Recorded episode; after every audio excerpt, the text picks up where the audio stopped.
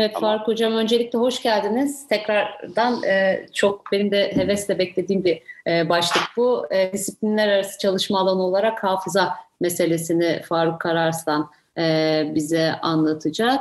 E, bugün hala e, Necmettin Erbakan Üniversitesi Sosyoloji Bölümünde öğretim üyesi e, olarak devam ediyor e, Faruk Bey. E, toplumsal hafıza, hatırlamanın ve unutmanın sosyolojisi, Suriyeli göçmenlerle birlikte yaşamak, Ali İzzet Begoviç, Özgürlük Mücadelesi ve İslam Düşünür, e, Düşünürü gibi e, kitaplara sahip Faruk Hoca. E, özellikle hatırlamak ve unutmak ve sosyoloji bazında e, ki bu çalışmalarını e, detaylı bir şekilde dinlemek istiyoruz. E, hocam sözü ben direkt size bırakacağım. E, sorular kısmında zaten Lütfü Hoca burada olacak kendi sunumundan sonra. O moderatörlüğe devam etmiş olacak. Şimdiden bilgilendirmiş olayım. E, tekrar teşekkür ederim. Buyurun. Ben teşekkür ederim. Ee, öncelikle hepinizi saygıyla selamlıyorum. Hocam sesiniz gelmiyor sanırım. Şu anda nasıl? Geliyor mu? Şu anda geliyor mu sesim? Tamam. Ee, ben başlıyorum o zaman. Ee, hepinizi saygıyla selamlıyorum. Umarım e, iki gün boyunca e, verimli bir e, çalıştay olur. E, açıkçası Türkiye'de sosyoloji ve sosyal bilim yapma anlamında umut verici bir çalışma. Bir çalıştay. Onun için hem organize edenlere hem bu işi öncesi ve sonrasıyla planlayanlara hafıza çalışan birisi olarak çok teşekkür ederim. Benim sunumumun başta disiplinler arası bir çalışma olarak hafıza. Aslında e, şöyle bir e, çerçeve üzerinden bahsetmek istiyorum. E, belki ben doktoramı hafıza üzerine yaptım. E, bu 6-7 yıldır hafıza üzerine çalışmalara devam ediyorum. Doktora sonrasında da özellikle saha çalışmaları üzerinden e, hafıza üzerine çalışmaya e, gayret gösteriyorum. E, bu süreçte e, alana dair hafıza çalışmalarına ilişkin gördüğüm bazı sorunlu noktaları e, sizlerle paylaşmak istiyorum. E, bunu bir paylaşım olarak, bir tartışma önerileri olarak değerlendirirseniz hem dinleyiciler e, hem de çalıştayın değerli katılımcılar çok memnun olurum. E, belki bunun üzerinden benim henüz sonuca vardıramadığım, nihayetlendiremediğim e, görüşlerimi de şekillendirmiş oluruz. Tabii başladığımız disiplinler arası çalışma olarak, alanı olarak hafıza ama e, açıkçası bu benim muzdarip olduğum e, bir durum tespitini de içeriyor bu başlık. Çünkü hafızanın disiplinler arası bir çalışma alanı olması beraberinde bir dizi sorunu e, getiriyor. E, dolayısıyla bir şekilde bu disiplinler arasılıktan hafıza çalışmalarını kurtarmamız gerektiğini de düşünüyorum. İlk başta bu e, kulağa hoş gelmeyen bir öneri olarak gelebilir ama birazcık daha e, konuyu değer, derinleştirmeye çalıştığımda ne demek istediğim e, anlaşılacaktır diye umut ediyorum. Tabii bugün e, hafıza disiplinler arası bir çalışma alanı olarak karşımıza duruyor. E, bunun e, beraberinde getirdiği bir dizi sorun var. Mesela hafıza bugün e, karşımıza ucu bucağı olmayan bir konu olarak geliyor.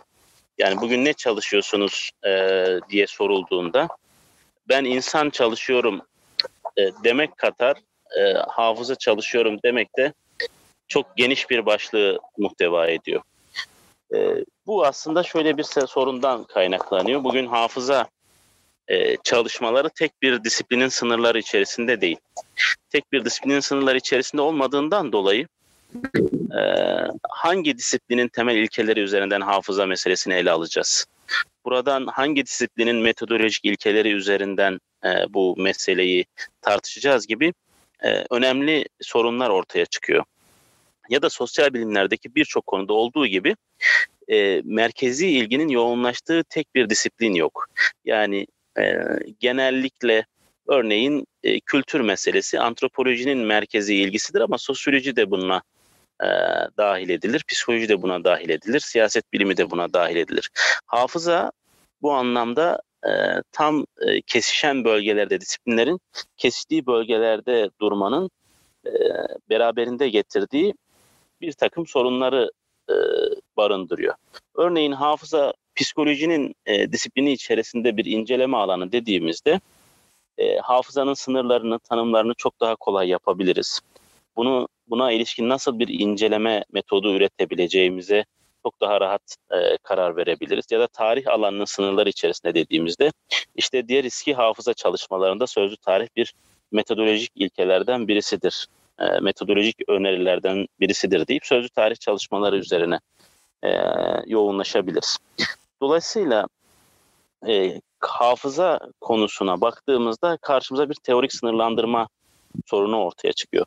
Felsefe bambaşka bir bağlamda meseleyi alıyor, ele alıyor. İlerleyen vakitlerde bunu birazcık da ayrıntılandırmaya çalışacağım. Sosyoloji bambaşka bir bağlamda ele alıyor, psikoloji bambaşka bir bağlamda ele alıyor. Bu esasında her disiplinin kendi yaklaşımından hareketle hafızayı tanım, tanımlamaya çalışmasından e, kaynaklanan bir sorun. Tabiri caizse her disiplin e, kendi sayıtlarını e, konuya giydirmeye çalışıyor. Bu sınırları netleşmemiş bir konuyu inceleme e, çabası haline getiriyor. Hal böyle olunca sosyoloji hafızayı salt toplumsal bir çalışma alanı olarak görüyor. Psikoloji salt bireysel hatta bu anlamda bilişsel, deneysel, deneysel bir alan olarak görüyor. Tarih sadece geçmişle ilgili bir alan olarak görüyor. Efendim siyaset bilimi sadece propagandayla ilişkilendiriyor. Şimdi tabii bu hafıza konusunun e, teorik anlamda sınırlandırılmayışı beraberinde bir metodoloji sorunu üretiyor. Yani bugün e, hangi disiplinin metodolojisinden istifade ederek biz hafıza çalışmalarına yöneleceğiz? Efendim klinik çalışmalar mı yapacağız? Sözlü tarih çalışmaları mı yapacağız? İşte bugün nöroscience'cıların daha yoğun bir şekilde kullandığı MR ile görüntüleme çalışmaları mı yapacağız gibi bir yıl e, konuya ilişkin e, yaklaşım sorunu söz konusu. Hafıza çalışmalarına girdiğimizde bu anlamda koca bir derya ile karşılaşıyoruz ve bu derya ile karşılaşmanın beraberindeki sınır sorunları da yaşıyoruz. E, şimdi bu sorunlara bir şey daha etkili ekleniyor. O da e, hafızanın kendi işleyişiyle ilişkili sorunlar. Mesela her hatırlamanın beraberinde bir çarptırma getirmesi. Geçmişte e, hatırladığımız şeyleri olduğu gibi hatırlamıyor, hatırlayamıyor oluşumuz ya da bilinçli bir şekilde geçmişte hatırladığımızı çarptırıyor oluşumuz hafızaya ilişkin incelemeyi daha da zor hale getiriyor. Ya da gerçekliğin olduğu gibi hatırlanamaması. Biz istesek de bazen geçmişte yaşadığımız şeyleri olduğu gibi hatırlayamıyoruz. Bazen hiç yaşamadığımız bir şeyi hafızamızda e, barındırabiliyoruz. Bireysel olarak ya da toplumsal olarak. Yani hiç yaşamadığımız bir e, gerçekliği hafızamızda inşa ederek bunu e, yaşamışız gibi anlatabiliyoruz. Unutmanın ve hatırlamanın e, öngörülemeyen bir süreç olması, e, ne zaman hatırlayacağımız ya da ne zaman unutacağımızı belirleyemiyor oluşumuz, toplumların ne zaman neyi nasıl hatırlayacağı, ne zaman bu hatırlamayı bir kolektif davranışa dönüştüreceği gibi öngörülemeyen e, unsurların olması hafızanın kendi işleyişinden de e, kaynaklanan bir takım sorunları beraberine getiriyor. E, şu halde e, şöyle bir çıkarsamada bulunabiliriz. Alanın tek bir disipline sabitlenememesi, e, teorik sınırlama ve metodolojik sorunları beraberine getiriyor. Buna hafızanın kendi işleyişiyle ilgili süreçler devreye girdiğinde iş çok daha karma karışık bir e, hale geliyor. Dolayısıyla biz sosyal bilimci olarak hafızayı nasıl nasıl e, hem teorik hem de metodolojik olarak konumlandıracağımıza ilişkin bir dizi sorun yaşıyoruz. O kadar uç şeylerden bahsediyoruz ki hafıza deyince. E, bir yerde işte bir sanat olarak hafızadan bahsediyoruz. Bir yerde müzeden bahsediyoruz. Bir tarafta geçmişten bahsediyoruz. Mesela bugünlerde de geleceğin hafızası olarak düşündüğümüz yapay zekalardan e, bahsediyoruz. Bizim bunu bir sınırlandırmanın içerisine koyabilmemiz gerekiyor ki bunu bir konu olarak, bir tema olarak, bir çalışma alanı olarak belirleyebilelim. Geldiğimiz noktada Türkiye'de hafıza çalışmalarına ilişkin bir takım sorunlar da var. Ee, bir önceki sunumda Esra hocamızın bir kısmını dinleme imkanı buldum. Ee, orada e, çok önemli değinilerde bulundu. Mesela hafıza meselesi Türkiye'de bir Türkiye'de ve dünyada aslında bir hesaplaşma siyaseti olarak görülüyor. E, yani e, bilimin ya da sosyolojinin ya da sosyal bilimlerin salt ilgisinden ziyade e, grupların geçmişte yaşadıkları acıların tabiri caizse e, hesabını e, güttüğü, hesabını tuttuğu ve bu hesaplaşma yapmak için resmi kurumlarla ya da devletlerle e, aynı masaya oturmayı arzuladığı bir çalışma alanına dönüyor. E, bu beraberinde ister istemez hafızaya politik bir hafıza zaten politik bir mesele ama hafızanın kendi doğasından kaynaklanan politikaya artı olarak bir niyet olarak e, politik bir meselenin dahil olmasına sebebiyet veriyor. Dolayısıyla Türkiye'de hafıza çalışmalarının belki de en önemli e, sorunu e, hafıza çalışmalarının bir hesaplaşma siyaseti olarak görülmesi. Dünyada da bu şekilde aslında. Belki bunu başka örneklerle ileride açabiliriz. E, buna ek olarak biz kendimi de buna dahil ederek bu eleştiriyi sunabilirim. E, sosyal bilim anlayışımız halen e, ne yazık ki çok masa başından gerçekleşiyor. E, sahadan veri üretme e, meselesini e, yeterince ciddiye alamadığımızı düşünüyorum. Teorik tartışmalar, teorik ilgiler, teorik çabalar elbette önemli. Ama hafıza gibi bir mesele sadece teorik tartışmalar üzerinden yürütülebilecek bir mesele değil. Yani sahadan veri üretmediğimizde hafıza meselesi ister istemez e, bir çalışma alanı olarak bizi körleşmeye, e, bazı alanlarda körleşmeye e, itiyor. E, dolayısıyla biz e, hafıza çalışmalarında sahadan veri üretme e, kısmına Türkiye'de sosyal bilim yapma çabası anlamında çok geç başladığımızı e, söyleyebilirim. Bunu beraberinde bir takım sorunları getiriyor. Sahadan e, veriye kulak vermediğinizde, sahadan üretilen verilere kulak vermediğinizde aslında hafızaya ilişkin teorik perspektifler de üretmeniz e, çok mümkün olmuyor. Öyle olunca Avrupa Sosyal Bilim yazınındaki teorik perspektifleri e, sürekli döndürmek durumunda kalıyoruz. Buna bir de maalesef yine Türkiye'de e, sosyal bilim yapmanın dezavantajlarından birisi.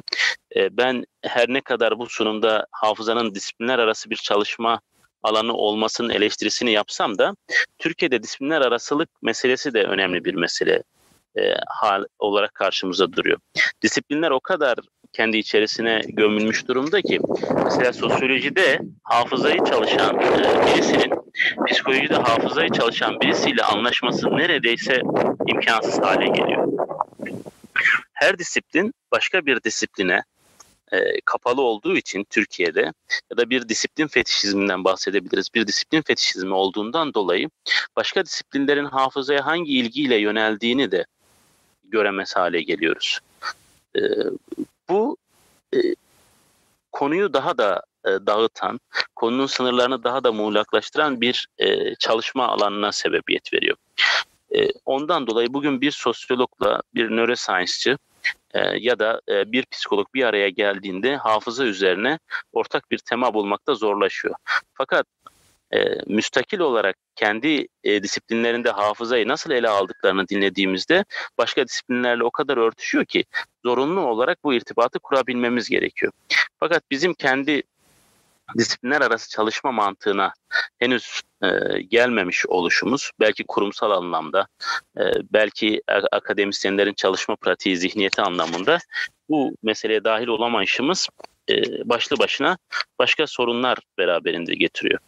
Buraya kadar e, ifade etmeye çalıştıklarımı özetleyecek olursam yani giriş niteliğinde şunları söyleyebilirim hafıza çalışmasını, hafıza çalışmalarını biz önümüze koyduğumuzda karşımıza ucu bucağı olmayan kocaman bir alan çıkıyor ve bu beraberinde bir yıl teorik e, ve metodolojik sorunlar üretiyor. Dolayısıyla biz hafızadan neyi kastettiğimizi e, ve bu hafızanın nasıl inceleneceği konusunda net olmayan bir kafayla bu çalışma alanına giriyoruz. En azından benim doktora tezimdeki kişisel tecrübem e, bunun üzerine kurulu. E, buna ek olarak disiplinler arası çalışma pratiğinin Türkiye'de olmayışı, her disiplinin kendi içerisine gömülmesi ve hafıza çalışmalarının bir hesaplaşma siyasetine kurban edilmesi e, konuyu daha da e, çıkmazlara sürüklüyor. Basit bir örnek vereyim. Ben ilk doktoramı çalıştığımda İstanbul'da sosyolojide hürmet duyduğumuz bir hocaya hafıza konusunu çalıştığımda bana tepkisi direkt şöyle oldu. Sen de mi azınlıkları çalışıp bu devleti yıkmaya e, uğraşıyorsun? Yani hafıza çalışmalarının e, na ilişkin Türkiye'de algı e, ne yazık ki bu şekilde. Hafıza çalıştığınızda, sözlü tarih yaptığınızda direkt şu ha, belki Esra Hoca ya da e, Büşra Hanım bu konuyu e, çok daha e, iyi e, ne demek istediğimi anlayacaktır.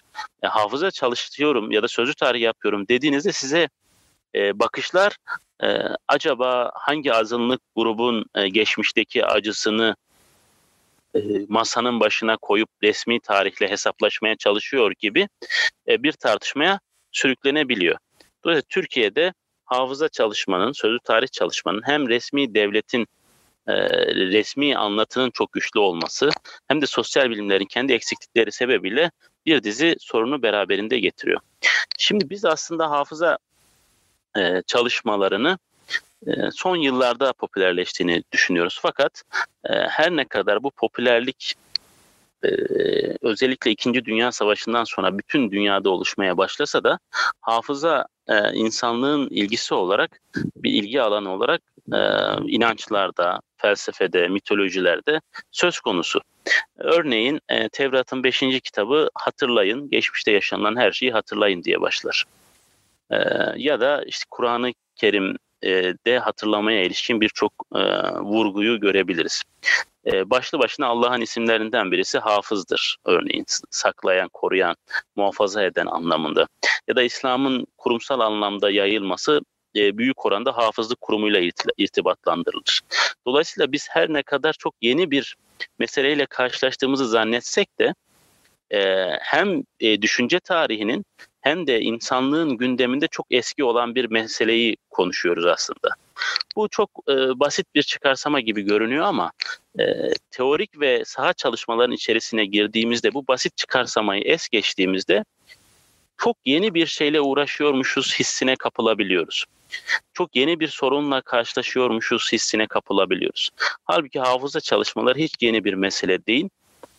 Ee, düşüncenin ilk yazıya geçirilmesine de bu yana e, izini sürebileceğimiz bir mesele olarak karşımıza çıkıyor. E, bu aynı zamanda hafıza meselesini tabiri caizse bir hafızasızlık üzerinden ele almaya da sebebiyet veriyor. Bir süreksizlik üzerinden meseleyi ele alıyoruz. Öyle olunca biz hafıza konusunu e, İkinci Dünya Savaşı sonrasında özellikle Yahudi soykırım ile birlikte ortaya çıkmış sosyal bilimin ilgisine de bu zaviyeden girmiş bir alan olarak değerlendiriyoruz. Ee, özellikle İngilizce e, yazın e, büyük ölçüde bunun üzerine kurulu. Düşünce tarihinde ise Avrupa merkezli bir e, anlatıma kulak vermek durumundayız açıkçası. Yani bugün biz hafızanın tarihini konuştuğumuzda bütün modern disiplinlerin tarihini konuştuğumuzda olduğu gibi Avrupa merkezli bir anlatıya kulak vermekteyiz. Vermek durumundayız çünkü yine e, bir hafıza sorunuyla karşı karşıyayız. Bir süreklilik sorunuyla e, yüz yüzeyiz. Ee, örneğin Hint düşüncesinde hafıza ilişkin verilerle karşılaşıyor muyuz? Metinlerle karşılaşıyor muyuz? Evet karşılaşabiliyoruz ama çok kopuk kopuk. Bu bir e, tartışma silsilesine dönüşmemiş. Bir alan, bir disiplin içerisinde bugün zikredilemiyor ya da zikredilmiyor. Belki o kültürün, düşüncenin kendi tabiatıyla, e, zihin dünyasıyla alakalı.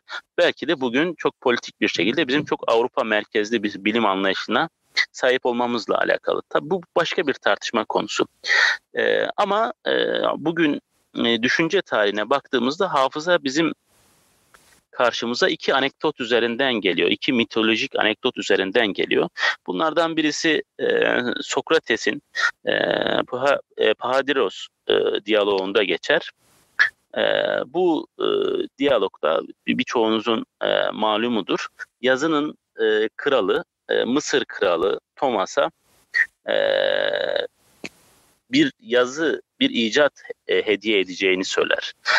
Bildiğiniz üzere Mısır, Mısır özellikle geometride ve hesaplamada çok üst düzey bir medeniyettir döneminde.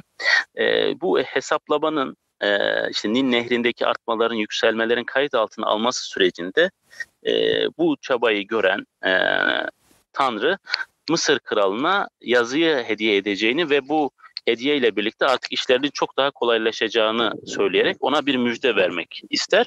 Fakat Mısır kralı bunu hayretle karşılar. E, çünkü e, Mısır kralına göre yazı artık bizim hafızamızı zayıflatacaktır, ezber kuvvetimizi bitirecektir.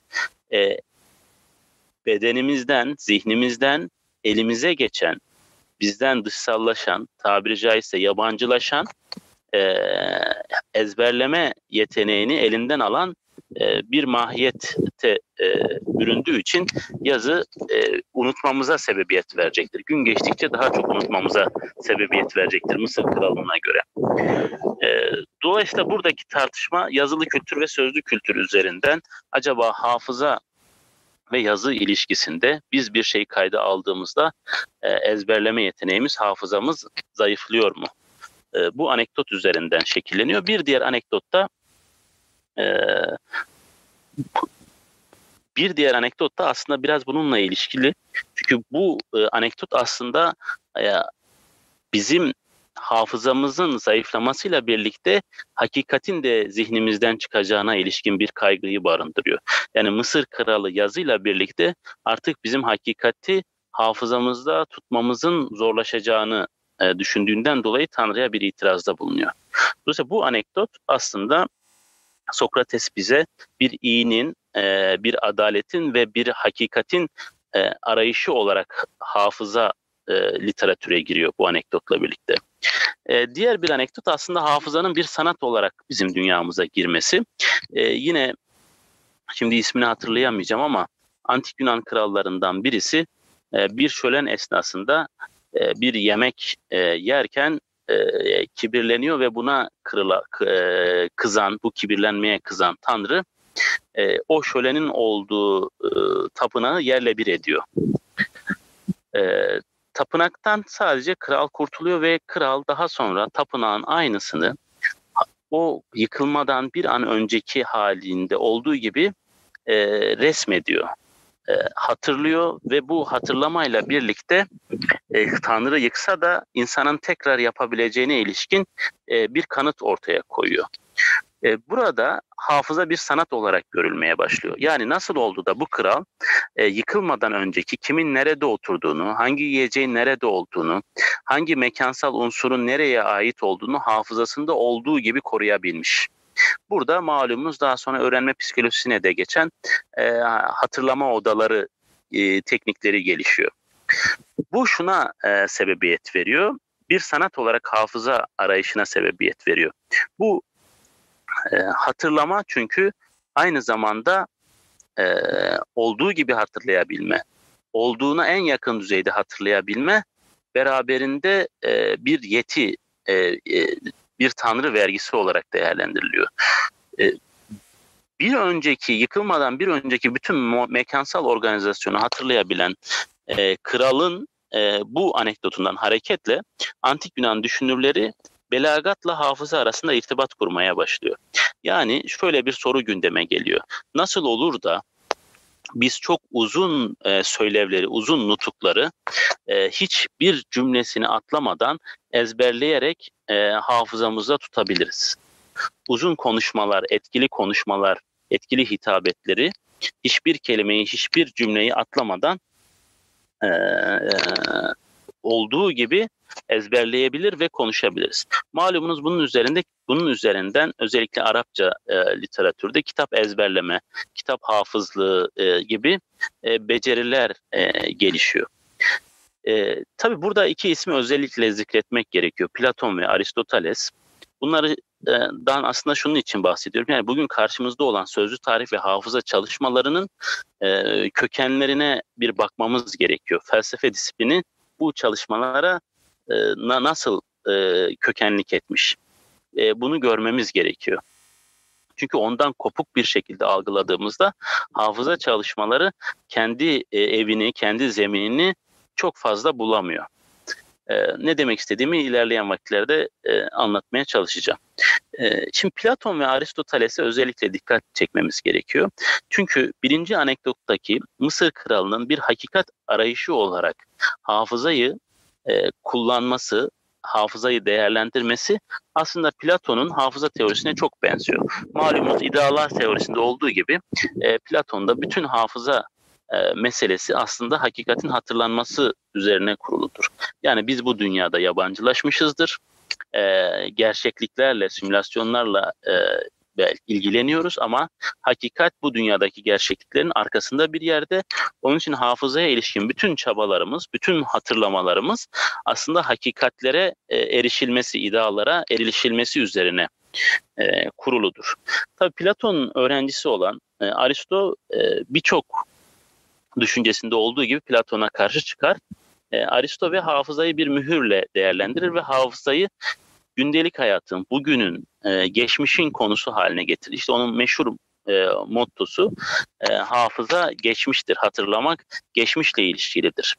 E, tabii Aristo e, çok e, ifademi maruz görün dehşet bir kafa. Yani hayvanlar üzerindeki meseleden tutun da ruhlar e, ruh üzerindeki eserinde e, de hafızayla ikisini ilişkilendirir.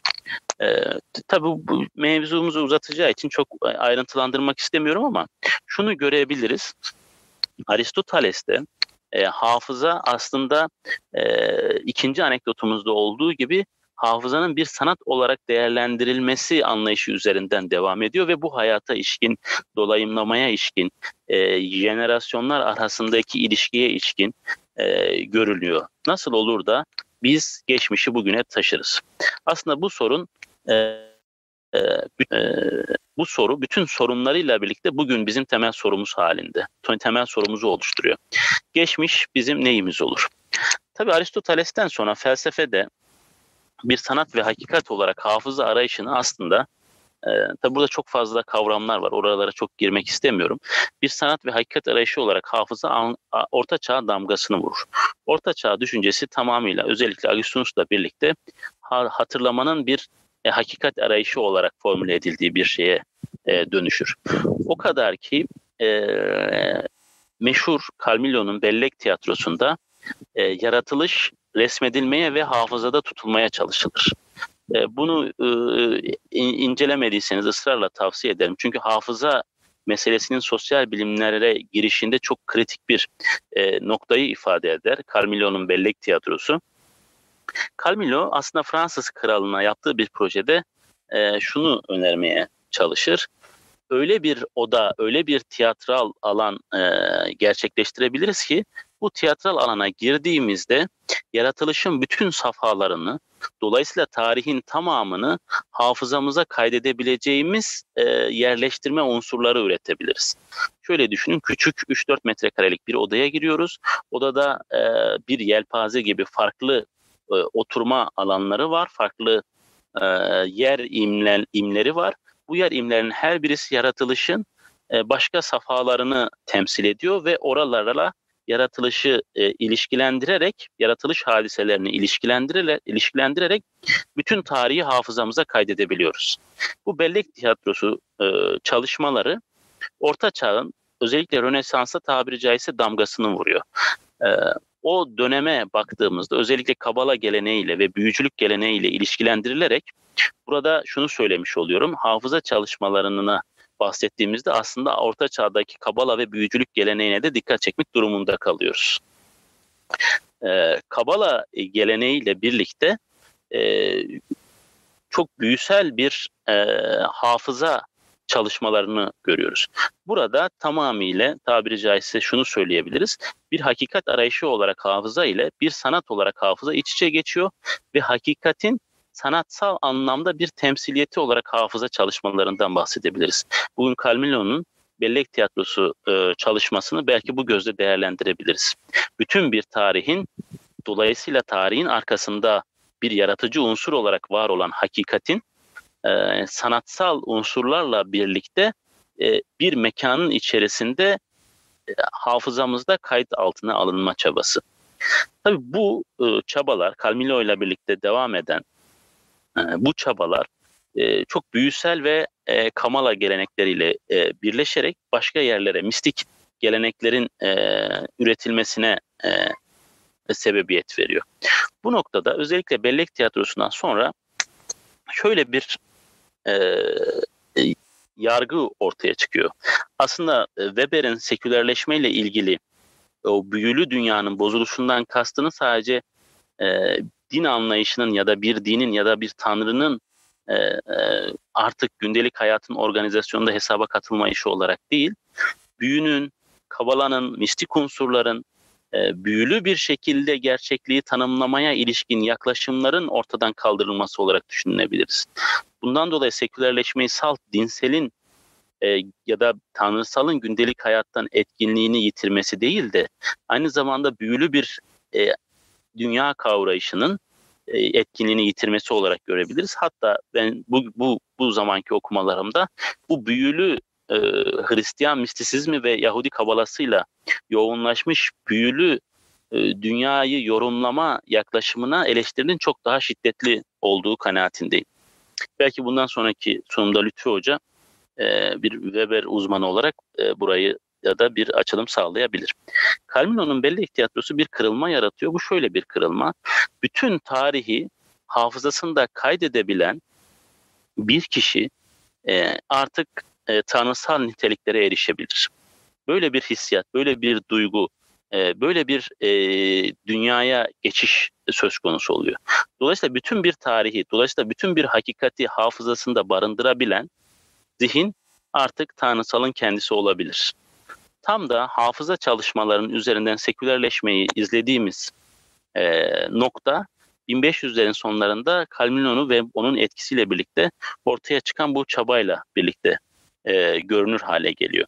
Tabi bundan sonra yani e, bu seküler e, mantık mantığın hafıza çalışmalarına yerleşmesiyle birlikte bir sanat ve bir hakikat arayışı olarak felsefenin merkeze aldığı e, iki tanımlamadan ayrılarak daha benin, egonun, zihinle, bilişle ilişkili olarak psikolojinin hafızasına ve bununla birlikte modern disiplinlerin hafızasına odaklanmamız gerekiyor.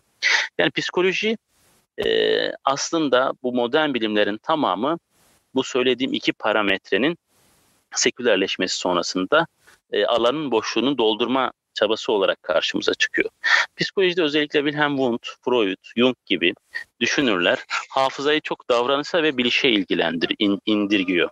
Burada biz e, psikoloji alanının artık hafızayı nasıl ele aldığından, e, bahsedebiliriz ve bununla birlikte diğer disiplinlerin hafızayı nasıl kendi tekeline çekmeye çalışarak, çekerek ya da o da modern bilimin mantığı gereği bir disiplinin, bir profesyonelleşme gereği her disiplin hafızayı kendi alanına nasıl çekerek incelediğine e, odaklanabiliriz. E, psikoloji özellikle Wilhelm Wundt davranışa indiriyor. Yani bizim hafızamızda olan insanların daki etkilerini nasıl e, gözlemleyebiliriz çalışmaları üzerinden e, bir e, hafıza anlatısı üretiyor. Freud malumunuz Jung özellikle kolektif bilinç dışı kavramıyla bir katkı sağlıyor ve Jung'un bu çalışması aslında hafıza çalışmalarını başka bir disipline sıçratıyor. O da antropoloji. Antropolojide hali hazırda bir hafıza çalışma geleneği var. Özellikle Darwin'in e, evrim anlayışıyla birlikte acaba e, genetik olarak hafızamız da bir, bir, bir nesilden nesile, jenerasyondan jenerasyona e, aktarılıyor ve e, bu güçlü olanın daha ayakta kaldığı bir evrim sürecinde hafıza ne kadar etkili oluyorun çalışmasını yapmaya çalışıyor e, Darwin. E, burada psikolojinin ve psikolojiden e, antropolojiye sıçrayan hafıza çalışmalarının e, özellikle Durkheim üzerinden sosyolojiye de sıçradığını ifade edebiliriz. Antropoloji hafızayı çok kültür, ritüel, e, aile e, özelinde ele alırken e, tabii bir önceki antropolojinin ilk masa başı antropoloji dönemi daha evrimci bir anlayışın içerisinden e, hafızayı ele alıyor. E, kültürel antropoloji ise daha daha yeni zikrettiğim kavramlar üzerinden hafızaya değinirken sosyoloji hafızanın toplumsallığına aslında odaklanmaya başlıyor. Sosyoloji hafızanın toplumsallığına odaklanırken burada biz özellikle Holvax'tan yükselen bir psikolojizm eleştirisiyle de karşılaşıyoruz. Burada e, burada Holvax özetle şunu söylüyor. E, Durkheim ve Bergson'dan e, ilhamla Durkheim ve Bergson'un sentezinden ilhamla diyor ki hafıza çok bireysel zannettiğimiz, e, anıyla ilişkilendirdiğimiz, kişinin kendi hatırlaması ve unutmasıyla özdeştirdiğimiz hafıza tamamıyla toplumsal çerçevelerden şekillenir. Özellikle dil üzerinden. Dolayısıyla burada sosyolojinin Holvax ve üzerinden gelişen başka bir iddiası ortaya çıkıyor. Hafıza dediğimiz şey neredeyse sal toplumsal bir şeydir. Hatırlamalar, anmalar, unutmalar tamamıyla toplumsal e, gerçekleşir. Tabi burada bu süreçte bir patlamadan bahsetmemiz gerekiyor. Özellikle e, bu patlama tarihin ve siyaset bilimin hafıza çalışmalarının e, da devreye girdiği de bir patlama. Bu patlamalardan ilki milliyetçilik. Milliyetçilik çalışmalarıyla birlikte hafıza çalışmaları hat safhaya ulaşıyor. Tabii bu aynı zamanda hafızanın sekülerleşme ye konu olmasıyla birlikte şekilleniyor. E, işte e, hepimizin bildiği e, Hobsbawm'un ya da işte Anderson'un hayali cemaatler tezi ya da Hobsbawm'un geleneğin inşası e, tezi aslında milletlerin e, geçmişe yönelerek bazı şeyleri hatırlayıp bazı şeyleri de unutarak belki seçici bir hatırlamaya tabi tutarak kendi varlıklarının e, inşa etme çabası.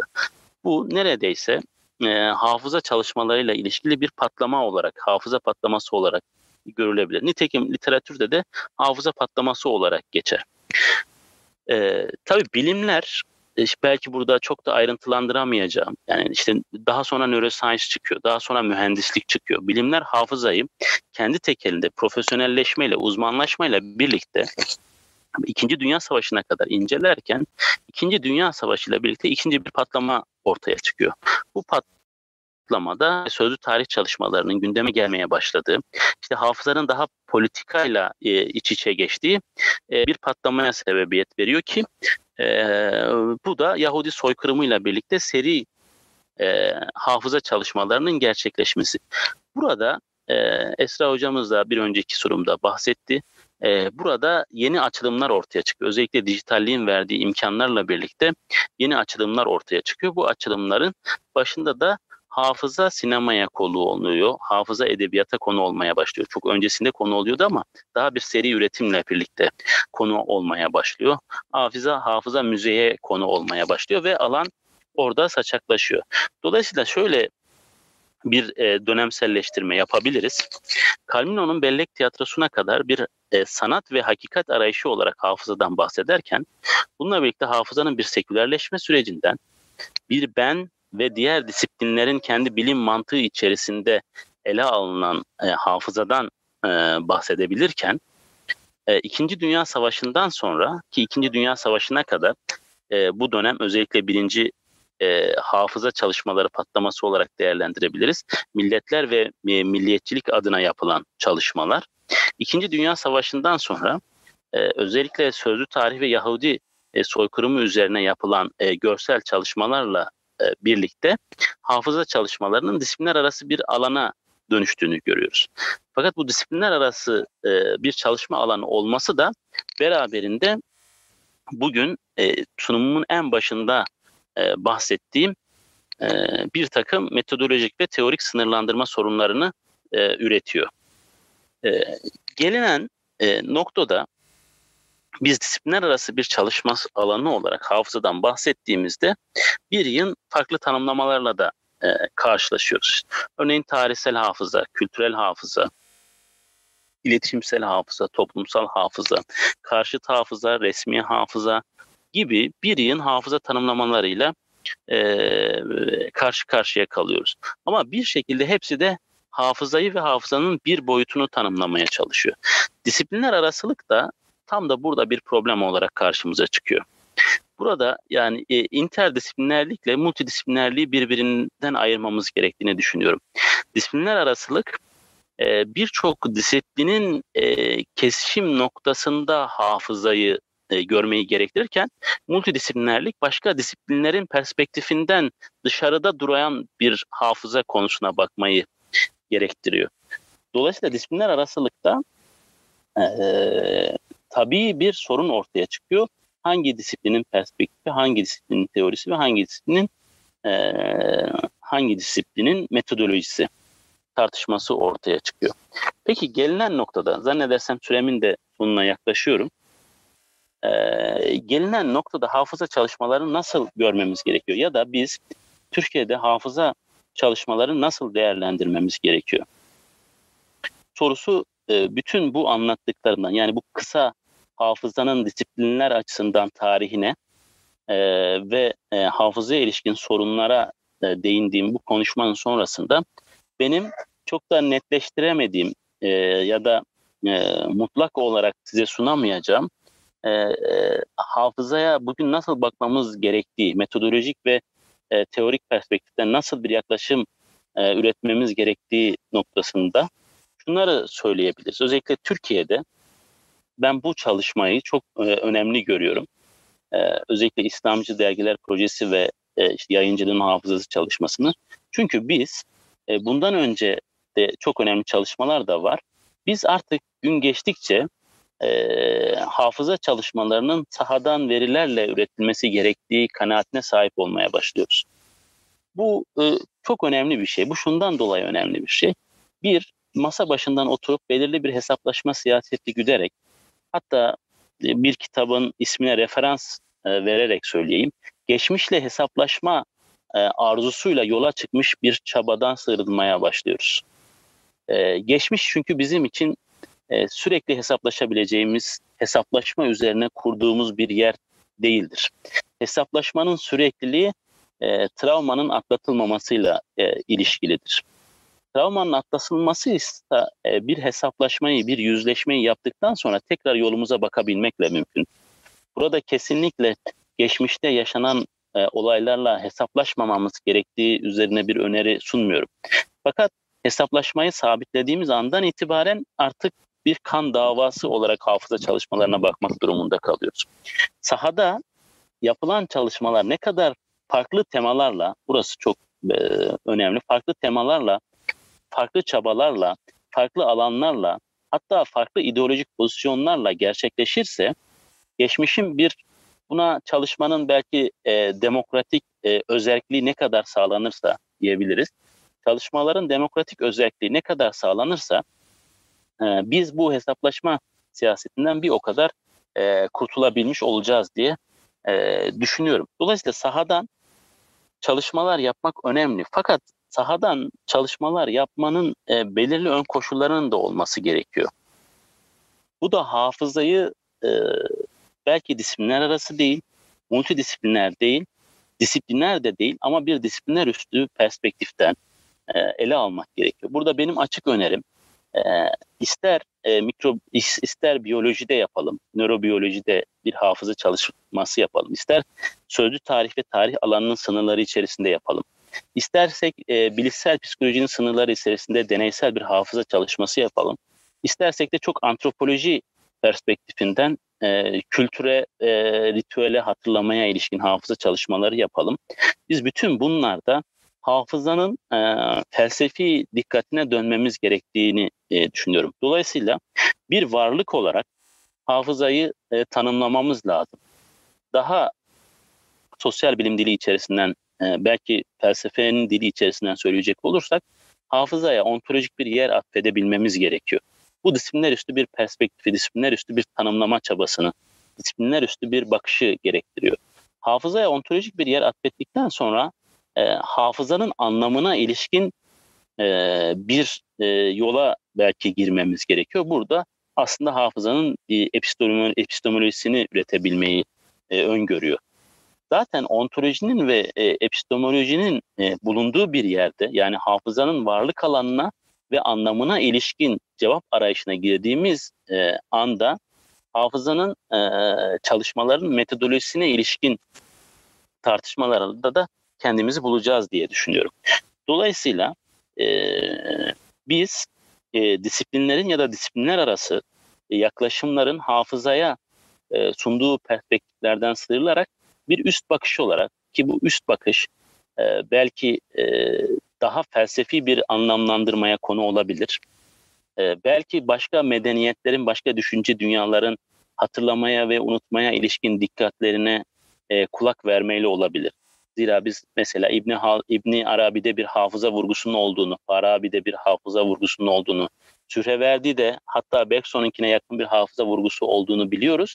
Ama biz bunu bir e, tartışma sürekliliği içerisinde daha e, akademik bir anlamda ifade edecek olursak bir edisyon kritik mantığı içerisinde düşünmediğimiz için hafıza çalışmalarının e, tarihsel bağlamını üretemiyoruz. Bu beraberinde şu sorunu e, getiriyor biz aslında hafıza çalışmalarını hem e, ontolojik anlamdaki e, muğlaklığını e, hem epistemolojik anlamdaki dağınıklığını hem de metodolojik ilkelerini çok Avrupa merkezli bir perspektiften değerlendiriyoruz. Tıpkı benim daha yeni e, anlattığım hafıza çalışmalarına ilişkin tarih, kısa tarihsel e, literatürde, hikayede olduğu gibi bugün hafıza e, meselesi e, bir alan olarak da çok Avrupa merkezci bir e, ve Avrupa merkezciliğin kendi iç sıkıntıları, iç arayışları, iç reddiyeleri içerisinde e, şekillenen bir tartışma olarak bize servis ediliyor. Bizim önümüze konuluyor ya da biz oraya e, niyetleniyoruz. Dolayısıyla e, toparlayacak olursam e, hafıza çalışmalarına ilişkin bu muğlak e, görünümü, hafızanın tanımlanmasına ilişkin bu muğlak e, durumu e, kaynağı aslında bunun e, Avrupa'daki düşünce tarihin içerisinde disiplinlerin bölünmesi ve disiplinler arasılığın üretilmesiyle doğrudan ilişkili olduğunu söyleyebiliriz. Disiplinlerin kendi içerisinde bölünerek hafızayı ele alması, hafızaya bütüncül bir yaklaşım e, ortaya koymaya engel olurken, disiplinler arası bir e, çalışma olarak hafızayı görmemiz, hafızanın ontolojisine ve anlamına ilişkin bir takım sorunlar e, üretebilmekte ve bir üst bakışa e, erişmemize mani olmakta. E, bu sorunlar e, aynı zamanda Avrupa merkezci tarih anlatısıyla e, birleştiğinde, tarih yazımıyla e, birleştiğinde e, e, hafızaya ilişkin e, bütün tartışma noktaları, Avrupa içerisindeki tartışma noktalarını biz kendi tartışma noktalarımız olarak da benimsemek durumunda kalıyoruz. Belki soru gelirse bunu daha belki medeniyetler havzası üzerinden e, izah edebilirim. E, bunu aşmak için ise bir e, farklı temalarda, farklı ideolojik duruşlarda belki, farklı niyetlerde e, saha çalışmalarına e, yoğunlaşmak. Bu anlamda yüksek lisans doktora öğrencilerinin özellikle sözlü tarih üzerinden farklı temaları işlemesini ben e, çok önemsiyorum. Kendi doktora ve yüksek lisans öğrencilerime de bunu e, öneriyorum ve bunlarla birlikte bir üst bakış üretebilmek. E, hafızanın anlamına ve yerine ilişkin bir üst bakış üretebilmek. Tabii bunun hepsi e, her şeyden önce geçmiş bizim neyimiz olur sorusunu evimizden, disiplinimizden, e, evimizden çıkarak, evimizi terk ederek cevaplamaya çalışmakla mümkün gibi görünüyor. Zannedersem e, vaktimi tamamladım. E, sabrınızı zorladıysam affınıza sığınırım. E, bu e, kısıtlı e, zamanda e, zihnimde dönen, uçuşan soruları arz etmeye çalıştım. E, umarım e, bir tartışma ortamına, e, bir e, fikir hareketliliğine sebebiyet verir. Hepinize çok teşekkür ediyorum. E, saygılarımı sunuyorum. Hocam teşekkür ederiz. Ee, öncelikle değerli katkılarınız için gerçekten e, oldukça kıymetliydi. Benim de uzun uzun not aldığım bir konuşma oldu. E, beklediğim de bir konuşmaydı. Birkaç soru var. E, onları size aktarayım e, Lütfü Hoca'nın konuşmasına geçmeden evvel. E, konuşmanız esnasında şöyle bir cümle kurmuşsunuz. Bazen hiç yaşamadığımız bir gerçekliği hafızamızda inşa edebiliyoruz. E, bundan kastınız ben bağımsız olarak başkaları tarafından inşa edilen bir hafıza mı e, yoksa başka bir yoruma e, açık bir e, cümle miydi bu? E, evet çok güzel ve benim bazen derslerde anlattığımda hep dikkat çeken bir nokta. Kendi hikayemden bir örnek vereyim. Ee, küçükken e, mahalle maçları yaparken e, karşı takıma çok güzel bir gol atıldı e, hakikaten böyle bir iki hafta e, mahalle arasında e, konuşulan vay be ne güzel gol, goldü işte maçı kurtaran bir gol atıldı. Zannediyorum o golü ben atmamıştım. Ama o golün atılmasına şahit olduktan sonra e, 3-4 yıl ne kadar mükemmel bir gol attığımı anlattım. Geldiğim noktada acaba o golü ben mi atmıştım yoksa yakın bir arkadaşım mı atmıştı emin değilim. E, fakat muhtemeldir ki e, o golü ben atmadım yani. E, üzerine konuştukça onu benle ilişkilendirdikçe hiç yaşamadığım bir hadiseyi hafızama ilişkilendirmiş oldum. Bireysel e, e, bellekte, e, hatırlamada, unutmada bu bu şekilde. Bu, bu aslında hepimizin yaşadığı bir şeydir. Yani başkasında duyduğumuz, gördüğümüz bir şeyi o kadar özeniriz, benimseriz, içselleştiririz ki onun bize ait olduğunu düşünmeye başlarız. Aslında bizim modernleşme hikayemizde biraz böyle. Kastım biraz e, buydu. Aslında hiç yaşamadığımız, e, e, belki uzaktan gördüğümüz, duyduğumuz hadiseleri, kurumu o kadar benimsedik ki, o kadar içselleştirdik ki e, gelinen noktada o golü e, arkadaşımdan daha çok ben atmış oldum. Gerçekte kimin attığı önemli değil. A, ama o golün anlatısını ben ürettim, anlatısını ben kurdum ve artık o gol benim. Biz modernleşmeyi biraz böyle baktık gibi geliyor bana. Çok uzaktan duyduk, gördük, belki hayran kaldık, hiç yaşamadık ama e, o kadar çok benimsedik, o kadar çok sahiplendik ki artık modernleşmeyi üretenlerin tavırlarından çok daha Jacobence, e, onların toplumsal hatırlama çabalarından çok daha radikal bir şekilde modernleşmenin bizatihi kendisinin biz olduğunu iddia edecek kadar reformist hareketlerde bulunduk. Dolayısıyla hiç yaşamadığımız bir şeyi hafızamızda barındırmak hem bireysel anlamda hem de toplumsal anlamda e, gerçekte yaşamadığımız ama zihinsel olarak inşa ettiğimiz ve bugün artık istesek de istemesek de bizim gerçekliğimize dönüşmüş unsurları e, ihtiva ediyor. Biraz buna değinmek için böyle bir e, cümle kurdum. Evet. Ee, Bilmiyorum cevap oldu mu? Olmuştur umarım. Olmadıysa da herhalde sorularla devam ettirebilir arkadaşlar. Ee, şöyle bir soru var. Bütün bunlar ekseninde salt olarak hafızaya geçmişle hesaplaşma e, bahsiyle bakabilir miyiz? Yani hafıza geçmişle hesaplaşma mıdır? Ee, aslında konuşmamda da söyledim. Ee, ben kesinlikle hafıza e, geçmişle hesaplaşma değildir bir. İki, geçmiş e, bizim hesaplaşabileceğimiz yer değildir. E, bu, bu biraz e, benim özellikle 12 Eylül ile ilgili Türkiye noktalarında bir yazı yayınladım. Bunun üzerine kurulu. Yani biz 12 Eylül'de yaşananlara bir hesaplaşma olarak baktığımızda ne olur? Ee, ya da biz geçmişe bakış açımızı hangi zaviyeden kurgularsak e, bugün bizim için iyileştirici bir noktaya dönüşür. Geçmiş bizim için kendimizi berbat hissedebileceğimiz bir yer olabilir. Geçmiş bizim için travma olabilir. E, efendime söyleyeyim geçmiş bize çok kötü şeyler yapmış olabilir. Geçmiş bundan dolayı bizim hesaplaşmamız olabilecek bir yer olabilir. Ama biz e, bugünü ve geleceği yaşamak için e, geçmişin iyileştirici yanına sığınmak durumundayız. Bireysel terapilerde, e, psikolojide e, olan e, arkadaşlarımız, hocalarımız bunu çok daha iyi bilecektir. Bireysel terapide çok basit bir ilke vardır. Aslında e, psikoterapist karşıdakini dinlerken bir çözüm bulmaz. Sadece onun geçmişle yüzleşmesini ve yüzleşmeyi geride bırakmasına e, ilişkin bir anlatı kurmasını sağlar. Onu e, sürekli bir yüzleşme hali, bir obsesyon, bir takıntı e, üretir ve oradan kurtulamaz. E, yüzleşmenin hiç gerçekleşmemesi ise tamamıyla bir baskılamadır ve o bambaşka kişilik bozukluklarına sebebiyet verir. Psikoterapide uygulanacak olan en e, ideal e, ya da ulaşılması gereken nokta yüzleşmeyi yapıp geçmişle karşılaşıp o yüzleşmeyi yapıp artık geride bırakabilmektir. Bugüne dönebilmektir. Zaten travmalardaki sorun bugüne gelememektir. Orada takılı olmayla ilişkilidir. Şimdi geçmiş bizim e, toplumsal anlamda ancak böyle kurduğumuzda e, iyileştirici bir yan olur.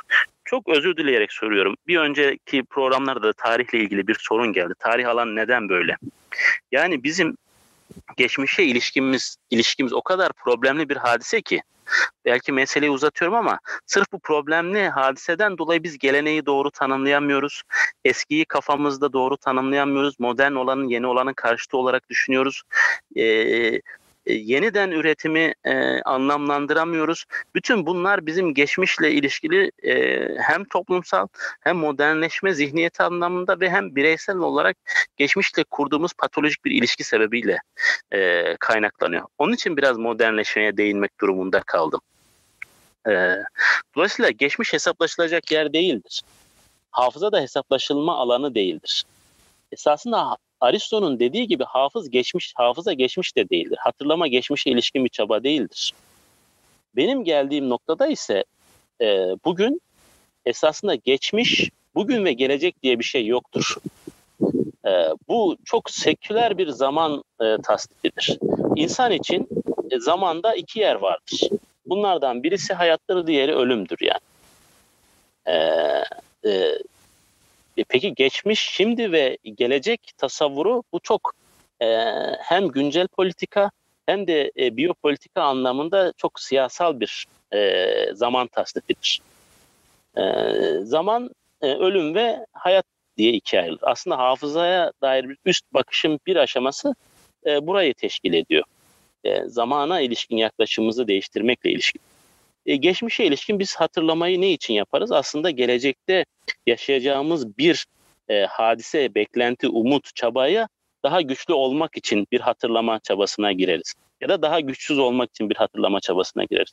Onun için her hatırlama gelecek içindir. Siyasal, siyasalların e, toplum için yaptığı her hatırlatma o siyasetin gelecek tahayyülü, gelecek vizyonu, gelecek politikasıyla ilişkilidir. Onun için hatırlama geçmişin içerisinde bir yer, geçmişin içerisinden yapılan bir şey değildir. Hatırlama bugünden gelecek için yapılan bir geçmişe gidişattır. O tanımlamanın içerisinde. Kaldı ki bu perspektifin dediğim gibi insan için hayat ve ölüm e, zamanlamasını da daraltan bir e, zaman tasavvuruna sahiptir. Bilmiyorum cevap oldu mu? Ama geçmiş bizim e, iyimser bir ihtimalle kendimizi iyileştirebileceğimiz bir alan olarak düşünmemiz lazım. Geçmişin iyileştirici yönüne sığınabilmemiz lazım.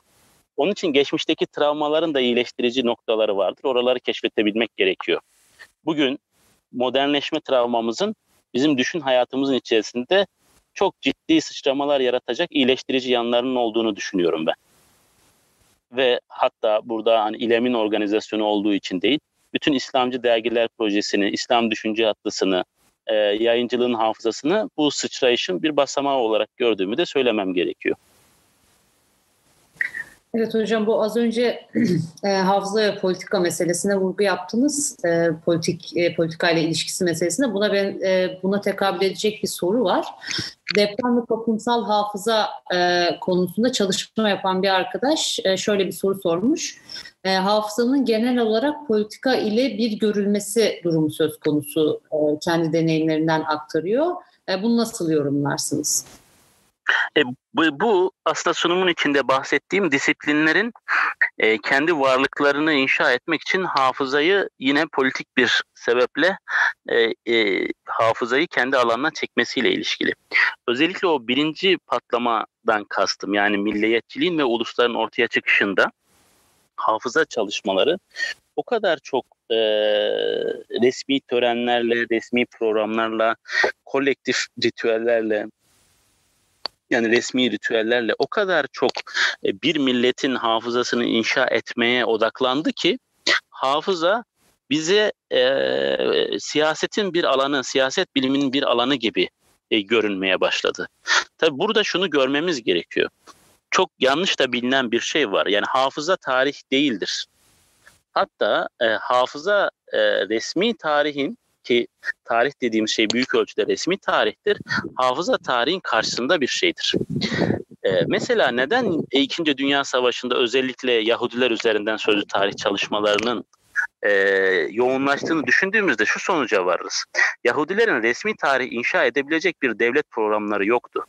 Onun için e, halkın hafızalarının dışında bir tarih üretmenin dışı üretme alternatifine gitmek durumunda kaldılar.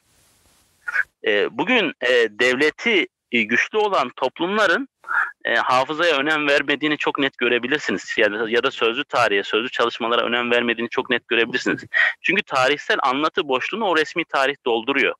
Müzeler dolduruyor, resmi kurumlar dolduruyor, dini ritüeller dolduruyor. Dolayısıyla e, e, siyasi ritüeller dolduruyor. Dolayısıyla hafıza aslında tarihin karşısındadır. Tarihin kar, e, karşısı bir e, çabadır. Onu söyleyebiliriz. Ve devletsiz toplumların hafızaları vardır.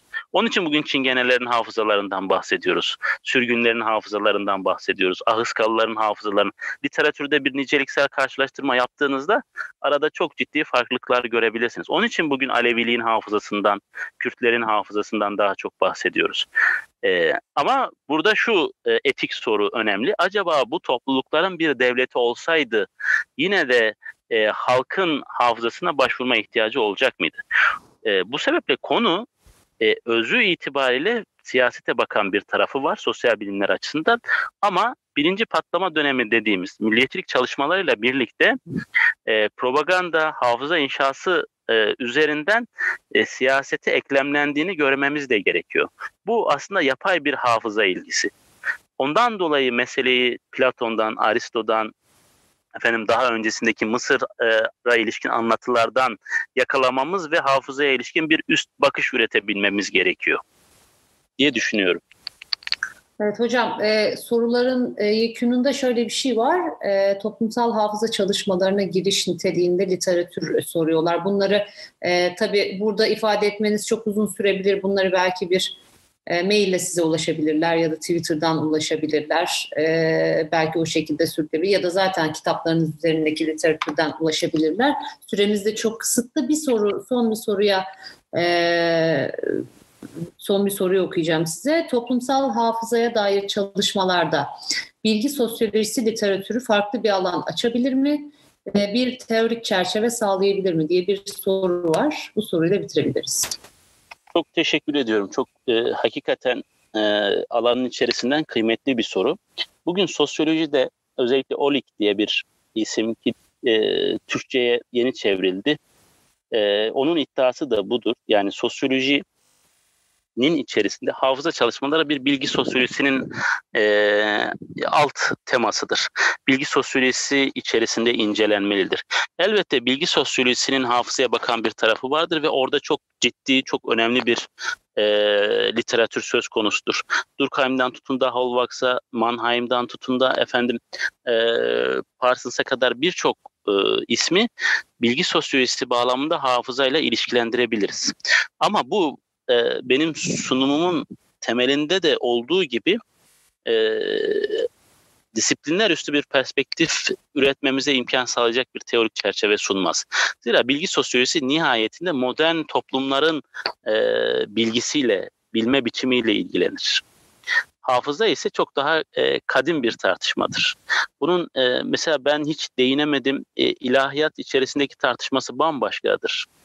E, teolojik içerisinde hem Hristiyan teolojisi hem Yahudi teolojisi hem de e, İslam teolojisinin içerisindeki tartışmaları bambaşkadır. Çok kadim bir tartışmadır. E, insanlığı konuştuğumuz kadar hafızayı konuşmamız gerekir. Aslında hafızaya ilişkin bir üst bakış üretemememizin sebebi de insanlığa, insana ilişkin bir üst bakış üretememekten kaynaklanıyor. E, onunla irtibatlı diye düşünüyorum. Bilgi sosyolojisi bizim için çok öğretici olur elbette. E, çok ilham verici olur ama bu üst bakışı üretmek için ben e, daha e, kadim bir e, çabanın anlamlı olduğunu düşünüyorum açıkçası.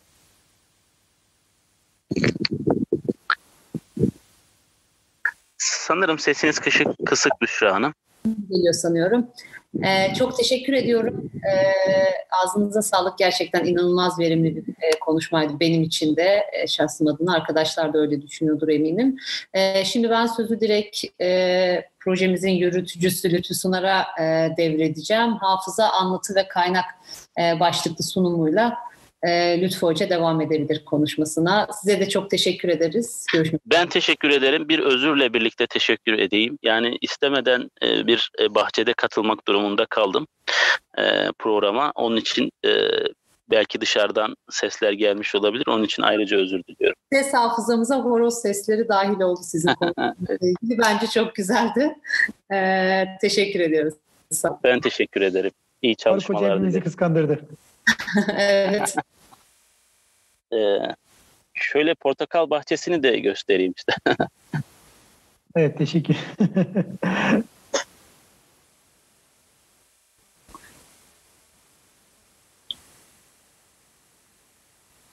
Lütfü Hocam buyurun. Öyle mi? Peki teşekkür ediyorum. Faruk Hocam çok sağ, sağ olasınız. Teşekkürler. Ee, biz teşekkür ederiz ee, hocam. Bana da çok güzel bir atlık oluşturdunuz. Doğru bir seçim yapmışız sizi e, benden önce konuşmacı yaparak. Gerçi biraz işimizi zorlaştırdınız. Bu kadar nitelikli bir sunumdan sonra, konuşmadan sonra e, nasıl bir çerçeve çizeceğiz emin değilim. Estağfurullah. E, bugün tabii e, e, kıymetli izleyicilerimize de, dinleyicilerimize de e, saygılarımı sunuyorum. E, bugün e, temelde son zamanlarda Türkiye'de yani yoğunlaştı diyeceğim ama yani öncesinde çok fazla çalışma olmadığı için yoğunlaştı diyebiliyoruz. Yoğunlaşan e, sözlü tarih çalışmaları var. E, belirli e, özellikle çoğunlukla sivil kuruluşlar e, bünyesinde e, bir takım e, projeler yürütüldü. E, bu projeler e, konuya bir ilgi çekti. Akademik camiada da gittikçe daha fazla sözlü tarih e, tez çalışmalarının, e, akademik araştırmalarının bir kaynağı olarak görülmeye başlandı. E, bu anlamda e, sevindirici bir hadise. Yani bir sözlü tarihin şampiyonluğunu yapmak gibi bir niyetim yok ama e, biraz sonra anlatacağım e, sebeplerden ötürü sözlü tarihin e, biraz daha fazla e, gündeme gelmesini açıkçası mutlulukla karşılıyorum. E, Faruk Hoca da aslında bahsetti bundan. Yani bir tür e, sözlü tarih çalışmaları e, çoğunlukla hafıza kavramı ile ilişkili olarak e, ele alınır. Hafıza kavramı çağrışır sözlü tarih söz konusu olduğunda. Çünkü bir kişiyi buluyorsunuz.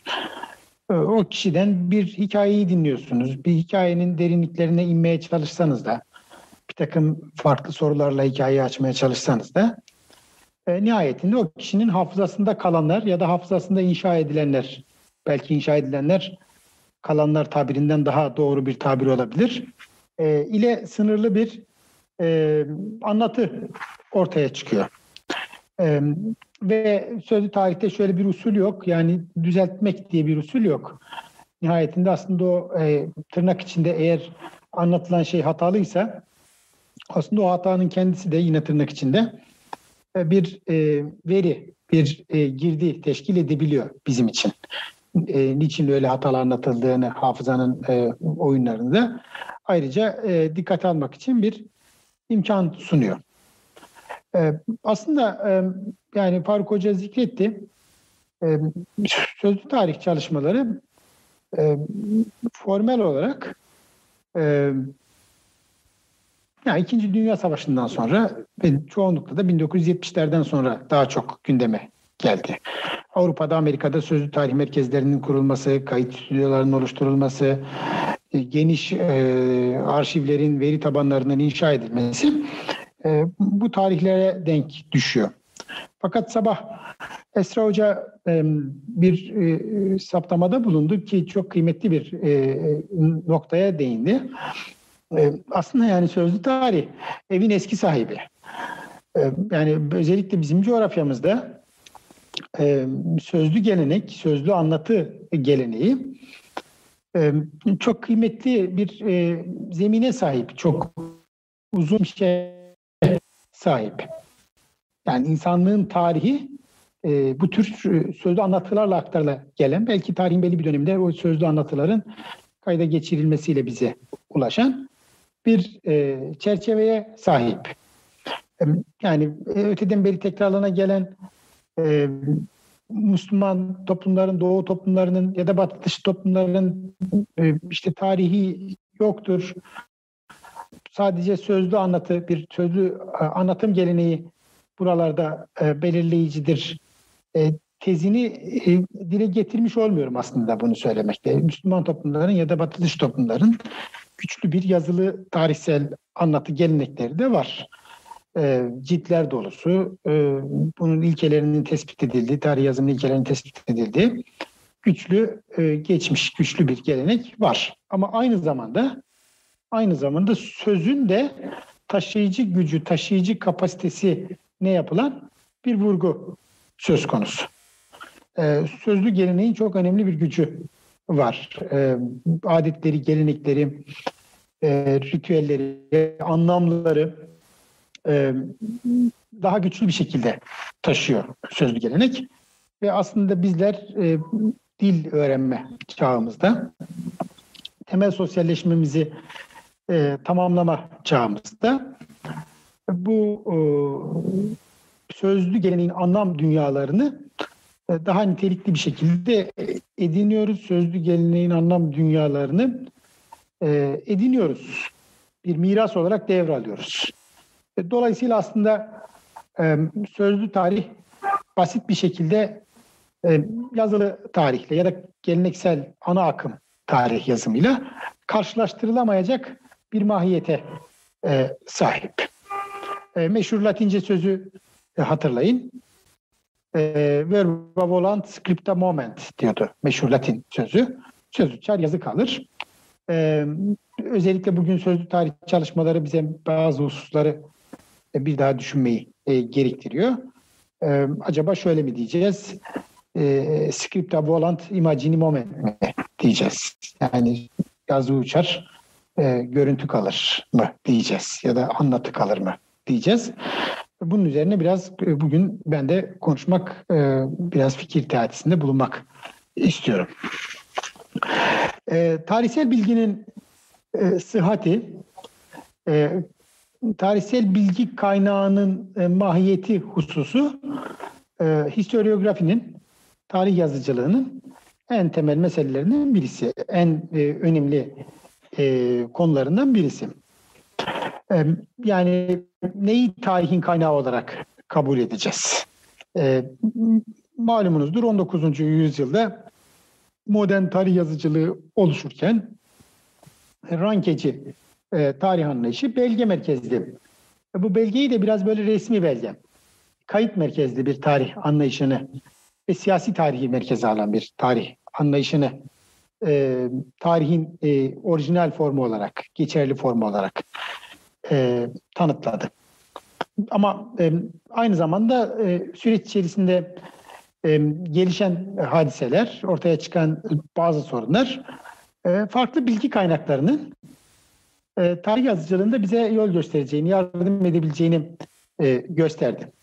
Yani öncelikle siyasi e, kayıtların aslında zannedildiği kadar güvenilir olmadığı e, ve dönemin siyasal e, yapıları, siyasal odakları tarafından bir bakıma e, kendi bulundukları pozisyonu meşrulaştırmak için çarpıtılabildiğini, kolayca çarpıtılabildiğini.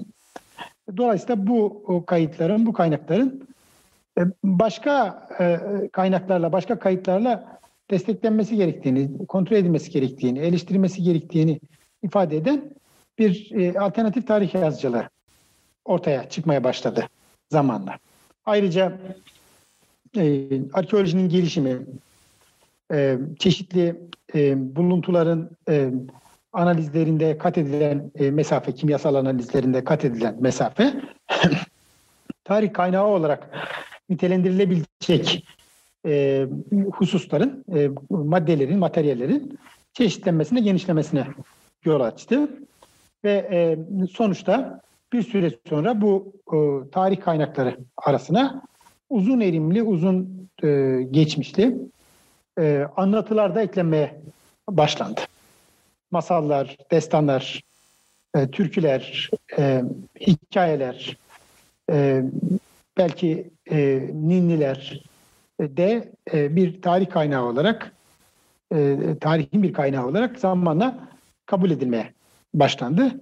Ve hatta e, çokça tekrarlanarak e, gelen e, bu kaynakların e, bir tevatür e, özelliği kazandığını, bir e, artık e, tekrarlana tekrarlana e, doğruluk paylarının ve e, geçerlik e, durumlarının arttığına yönelik de bir takım tartışmalar e, ortaya çıkmaya başladı.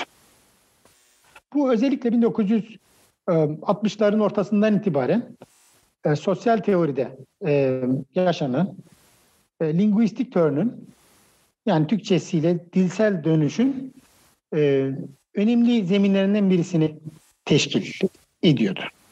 Yani dilin geriye doğru takip edilmesi, dilin geriye doğru değişiminin e, takip edilmesi, belirli kavramların belirli tarihsel dönemlerde farklı şekillerde kullanılması, belirli e, biçimlerin e, ister e, gramatik olarak ister e, cümle yapıları olarak belirli dönemlerde daha baskın hale gelmesi, anlatım tarzlarının belirli dönemlerde çoğalması gibi bir dilin tarihi incelemede, dilin kendisinin yapısının, kavramların tarihinin önemli bir kaynak olduğu, hatta neredeyse yegane kaynak olduğu anlayışının ortaya çıktığını gördük. İşte bunun üzerine işte mesela Michel Foucault'un e, bütün o arkeolojisi e, ortaya çıktı ve belirli dönemlerin tarihini Foucault belirli kelimelerin değişimi üzerinden, belirli nosyonların farklılaşması üzerinden tekrardan yazmaya, tekrardan anlatmaya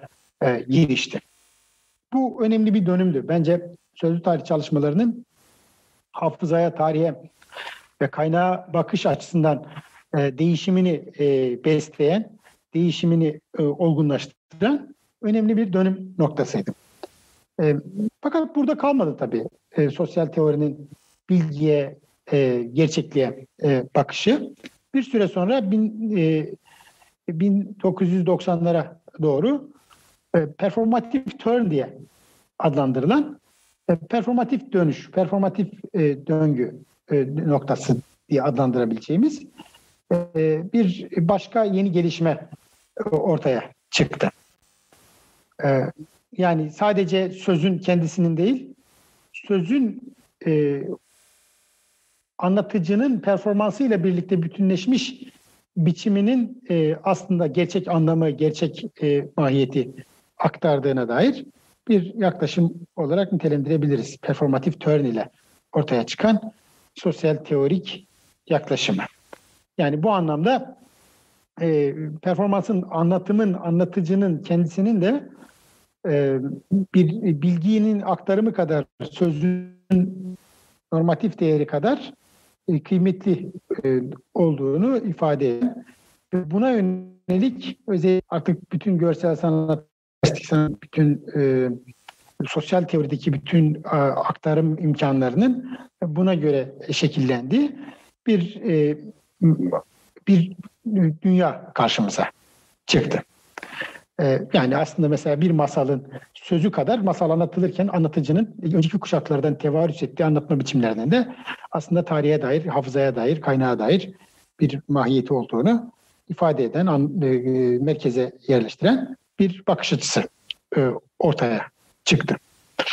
E, sözlü tarih çalışmaları aslında salt birileri birilerini dinlemek istiyor diye ortaya çıkmış olan çalışmalar değil.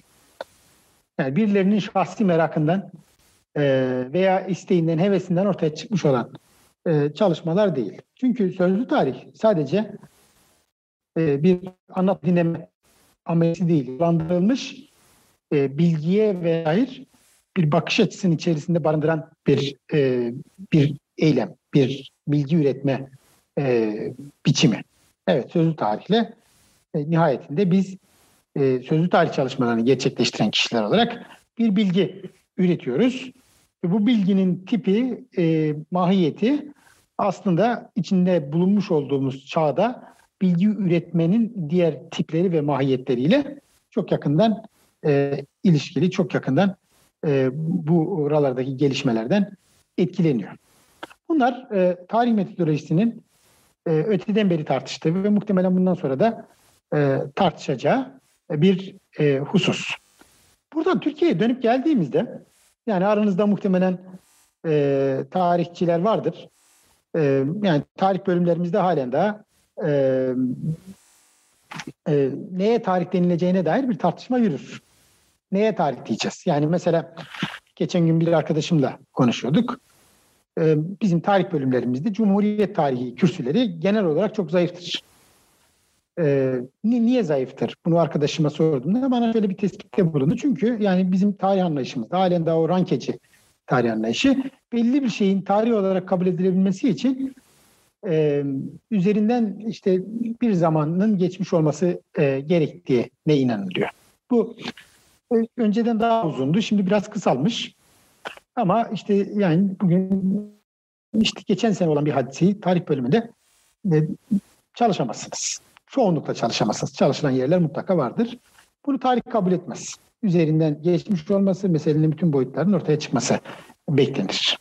E, halbuki çoğunlukta tarih olarak çalıştığımız konularda belli bir zaman diliminde, belli bir sıcaklıkta kaydedilen bilgileri biz tarihte de kabul ediyoruz. Yani bir hadise gerçekleşiyor, hadisenin sıcaklığı içinde yapılmış kayıtları 50 yıl sonra tarih olarak kabul ediyoruz. Ama geçen sene gerçekleştirilmiş olsa o sıcaklık da kaydedildiği için tarih olarak e, kabul e, edilmiyor. bu da e, aslında aynı zamanda bizim işte yakın tarih ya da şimdinin tarihi olarak nitelendirebileceğimiz e, hadiselere, e, alana bakışımızı e, güdükleştiren, zayıflatan bir e, bakış oluşturuyor. E, yani şöyle bir yaygın kanaat var. İşte hafıza tarih değildir. E, o yüzden mesela yaşayan yazarlarla ilgili çalışma yapılmaz edebiyat bölümlerinde, e, sosyoloji bölümlerinde yaşayan e, sosyologların teorileriyle ilgili e, çalışmalar yapılmaz.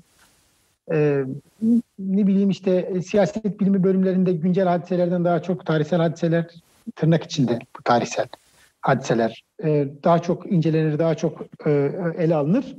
E, dolayısıyla aslında baktığımızda büyük bir daralmayı meydana getiren e, bir bakış açısı söz konusu. Neye tarih diyeceğiz e, sorusu.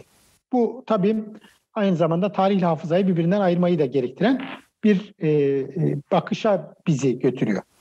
Ben sunumumda burayı genişçe ele almayı düşünüyordum.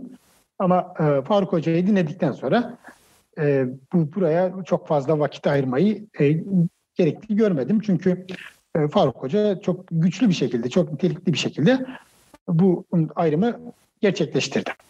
Yani fakat şunu söyleyebilirim. E, yani hafıza dediğimizde çoğunlukla neden mağdunlardan bahsederiz. Faruk Hoca da kısmen değindi. E, yani güçsüzlerin, mağdunların hafızası, muktedirlerin ise tarihi vardır. Hatta işte meşhur bir söz, işte tarihi e, muzafferler yazar diyor. Yani tarihin böyle bir tarafı var. Yani tarih yapılandırılmış bir anlatı. Hatta hafıza çoğu kez tarihin e, dışında, tarihin karşısında, tarihin muhalefet alanı olarak e, varlığını korur.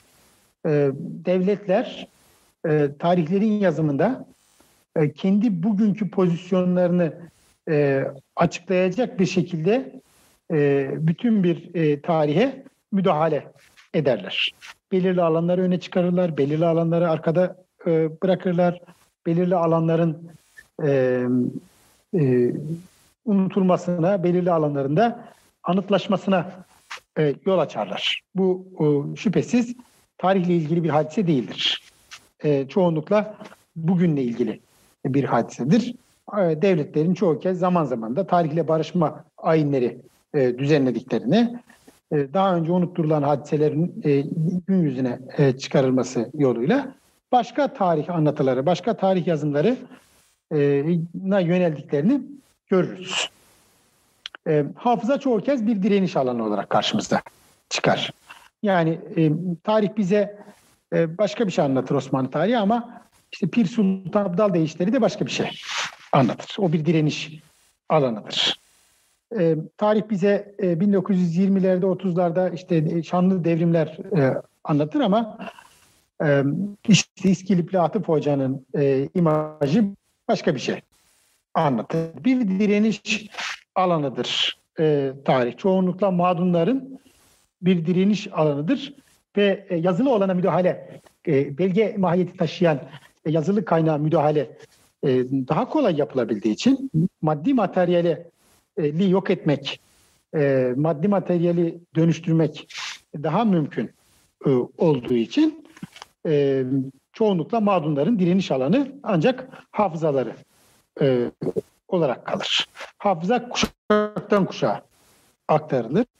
Hatta o kadar bazen çok aktarılır ki belirli toplumların bütün davranışlarını, bütün hareketlerini, bütün eylemlerini şekillendiren bir hafıza ortaya çıkar. Yani mesela işte bu diyelim kadınların bir hafızası vardır. Bin, binlerce yıllık e, do, dominasyon hikayesinin, dominasyonun e, e, oluşturduğu bir e, bir hafıza söz konusu. Bu bir mağdunların kuşaktan kuşağa aktardığı bir hafızadır. Bir e, aslında bilinç alanıdır aynı zamanda ya da yüzlerce yıl boyunca baskıya maruz kalan halklarında bu tür hafızaları oluşabilir. Bu her zaman pozitif bir şey değildir. Aynı zamanda bazen kurucu olmayı, inşa edici olmayı da engelleyen, acıları daha çok e, merkeze alan, acıları e, e, anlatmaya e, yönelen bir e, kaynak e, mahiyetine dönüştürür e, sözlü E, bu anlamda hafıza tabii ki hem bireysel olarak hem kolektif olarak e, çeşitli yanıltıcılıklara da sahiptir. Zaten bu e, yani belge ile hafıza arasındaki karşılaştırmada e, belge yanlısı tavrın takınılmasının önemli sebeplerinden birisi de budur. Hafıza yanıltıcı e, bir mahiyet taşır. Hafıza dönüştürülür. İlgili kişinin, anlatıcının kendisinden de bağımsız değildir. Farklı bir yerde durmaz. Bunu kendi e, hikayemizden takip edebiliriz. Biraz önce Faruk Hoca işte mahallede atılan golün hikayesini anlattı. Herkes kendi hikayesinden bunu takip edebilir. Ama benim çok hoşuma giden e, bir e, metin var. Bunu sizlerle paylaşmak istiyorum. Bu hafızanın yanıltıcılığına bir örnek olsun diye paylaşmak istiyorum. Adalet Ağaoğlu'nun e, Göç Temizliği isimli e, romanı ya da e, otobiyografi romanı vardır. E, eseri diyelim daha doğrusu. Ben de türüne karar veremedim. Ee, burada e, Adalet Ağaoğlu girişte e, bir vakit e, kendisinden bir derginin istediği bir yani yazıyı kitabın başına koyar. Aslında yazıyı yazamamıştır Adalet Ağaoğlu. İstenildiği gibi yazamamıştır ve istenildiği gibi yazamamasının nedeni de hafızasının kendisine oynadığı oyundur. Çocukluğunu anlatmak istenmiştir ondan. Fakat o yazıyı yazarken e, etrafında bulunan yakınları, annesi, ablası, babası anlattığı, düşündüğü, zihninde yıllardır tekrarladığı hadiselerin hiç de öyle olmadığını ona söylerler. E, yani kitabın girişinde şöyle bir pasaj e, sunar bize Adalet Ağoğlu. Günlerdir kimliğimi nasıl çıkarsam, kendimi nasıl yazsam diye düşünüp duruyorum. Meğer insanın kendini yazması ne zormuş. Geçmişteki kendini bugünkü kendisiyle yan yana getirip iç içe düşürüp de başkalarının önüne tam kendini koyması ne olmaz şeymiş. Yoksa yazdıklarınızda öz yaşamımızla ilgili öğeler bulunanlar şunu nasıl kolay söylerler. Kendini yazmış. Şimdi kendimizi yazıp yazamayacağımızı anlamak için küçük bir deneme yapmak istiyorum. Ee, ve diyor ki Adalet Ağa devam ediyor. Kendisini son kez gördüğümde babamın saçları nasıl beyazsa ilk kez gördüğümde de ben beyazdım. Babamın saçları hep beyazmış sanıyorum. Annem hemen düzeltiyor. 27-28 yaşlarına dek koyu kumral olduğunu söylüyor. Nallıhan'da girişteki yüksek taşlığı saymazsam iki katlı bir evimiz var.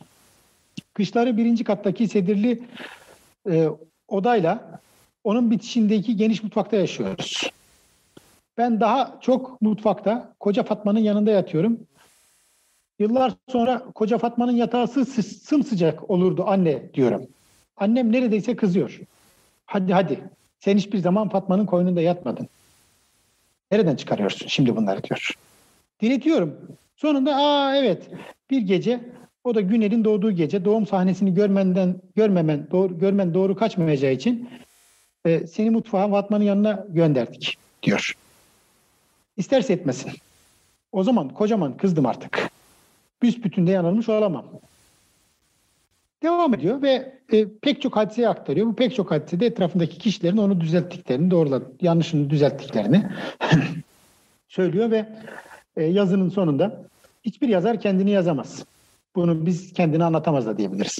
Çünkü Yukarıda biraz gösterdim. Öncelikle dünkü kendini yazamaz. Dünkü kendini hep bugünkü kendini ne yamamaya çalışır. Dünkü kendinde durmadan bugünkü kendini doğrulatıcı ipuçları arar. Bulamazsa uydurur.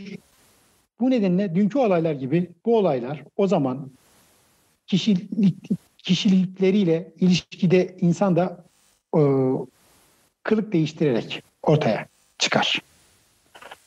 E, ve bu şekilde e, devam ediyor.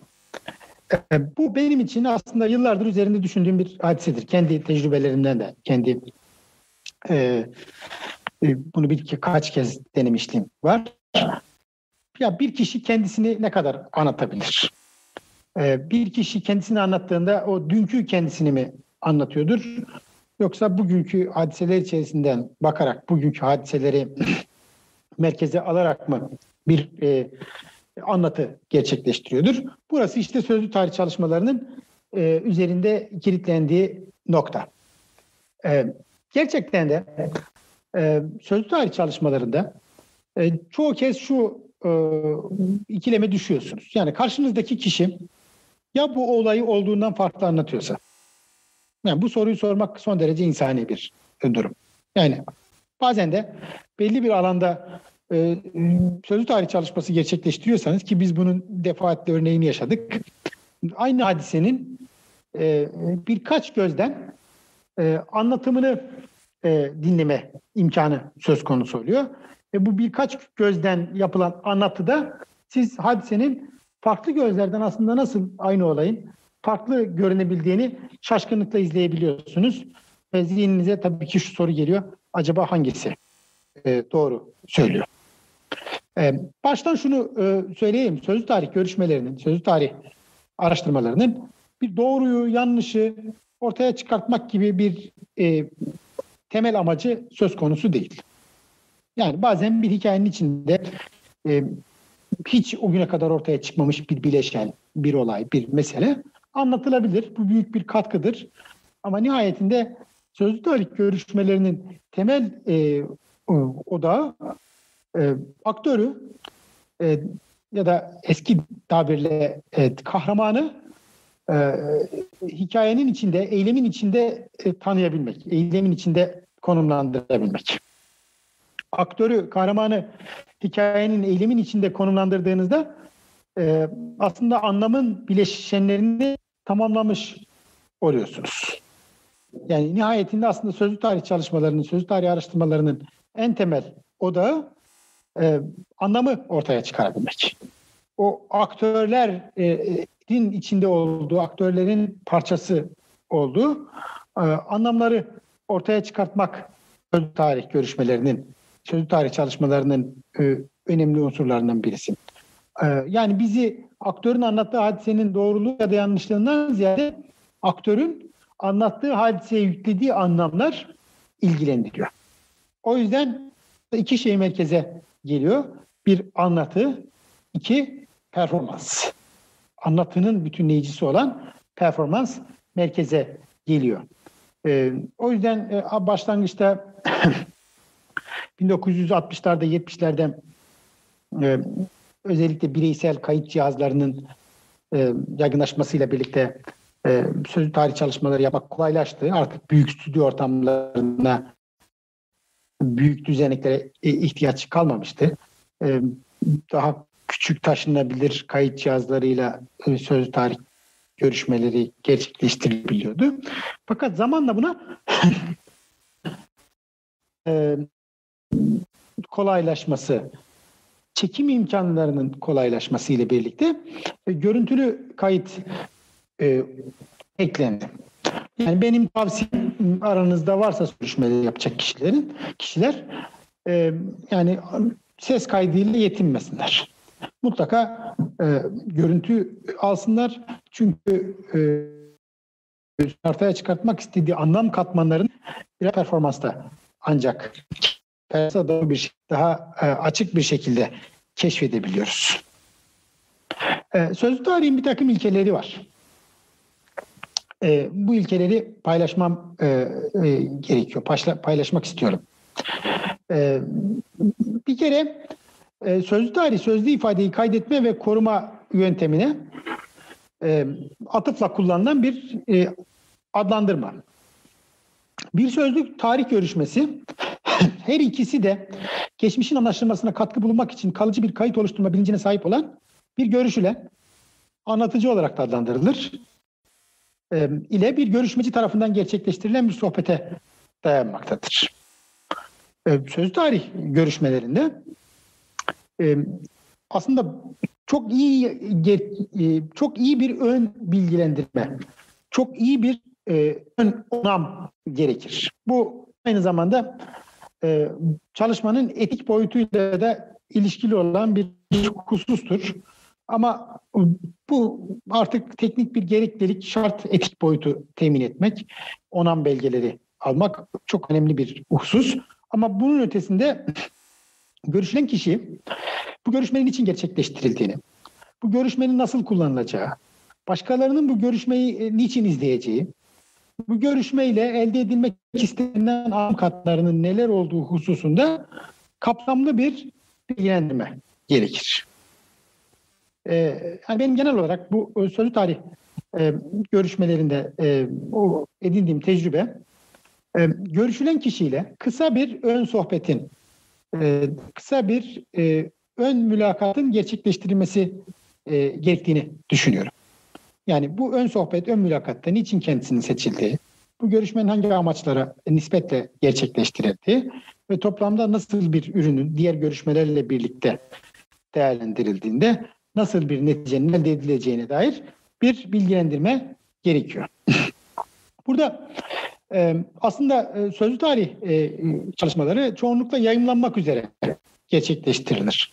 Bugünün web teknikleri, e, bugünün yayıncılık teknikleri artık bunu çok kolay hale getirmiş vaziyette. İşte YouTube diye bir kanal kaynak var. YouTube e, artık çok büyük teknik imkanlar gerektirmeksizin bir kanal açarak yüklemek söz konusu e, olabilir. e, bazı e, örneklerde e, ki bizim genel olarak yaptığımız e, budur. E, dökümü de ayrıca yayınlanır. E, dökümü yayınlamada iki tane teknik söz konusudur. Bir edisyon yapmak e, tercih edilir. Genellikle edisyon yapmayı tercih ettik. Yani daha tutarlı, e, birbiriyle bütünleyen bir e, parçaları e, bir editoryal bir çalışmayla bir araya getirmeyi tercih ettik. Ya da bazı e, tekniklerde, bazı e, projelerde doğrudan müdahale etmeksizin ses tonlamasını ve e, imlemeleri de e, e, gösterecek şekilde bir daha ham kaydın, daha ham dökümün yayınlanması e, tercih e, edilir. E, burada e, tabii bir kişinin e, sözlü tarih görüşmesi gerçekleştirilen bir kişinin şahsi gözlem ve yaşamışlıkları e, hafızasında kalanlar, çeşitli o, olgu ve meselelerin anlaşılması e, hususu e, bizi ilgilendiriyor ve burada bu kayıtlama aslında başkalarının elde etmiş oldukları başka bazı bilgilerle bu o, anlatıdan ortaya çıkan bilgileri e, ilişkilendirerek e, geliştirecekleri açıklamaların önünü açmak gibi bir amacı var e, sözlü tarih görüşmelerinde. Bu sebeple e, yani sözlü tarih malzemesine esasında e, bir kaynak olarak bakıldığında eleştirel bir gözle bakılması gerekiyor. Eleştirel bir gözle bakılması bunlara güvenilmemesi anlamına gelmiyor. Güvenilmez kaynaklardır bunlar demek istemiyorum. Böyle demiyorum. Ama e, bunun neticesinde kişilerin anlattıkları kadar anlatmadıklarıyla da kıymetli olduğunu, bıraktıkları boşlukların daha çoğu kez anlamlı olduğunu e, bilerek e, hadiseyi değerlendirmemiz gerekir. Bu bazen kişinin duraklaması, bazen ses tonundaki değişim, bazen bir soruya kaçamak cevap vermesi, bazen bir yeri anlatmayacağını kendisini ifade etmesi e, ni dikkate alarak e, sözlü tarih e, görüşmelerinden ortaya çıkan e, bilginin e, ve dökümün kullanılması icap eder. E, bu eleştireliğin e, görüşmelere hazırlanırken, görüşmeler gerçekleştirilirken de korunması icap etmektedir. Çünkü e, bu eleştirel mesafe e, hikayeye yabancılaşmadan e, ama onun içine de düşmeden e, kontrollü bir e, mesafeliliği ortaya çıkarabilir, çıkarmalı. Buna ihtiyacımız var söz tarihi gerçekleştirin. Kontrollü bir mesafeye sıcak bir dil, anlamacı bir üslup kadar kontrollü bir mesafeye de ihtiyacımız var. E, materyalin e, kaydı, korunması ve yayınlanmasında çeşitli teknik ve biçimsel e, ilkeler oluşturulmalı.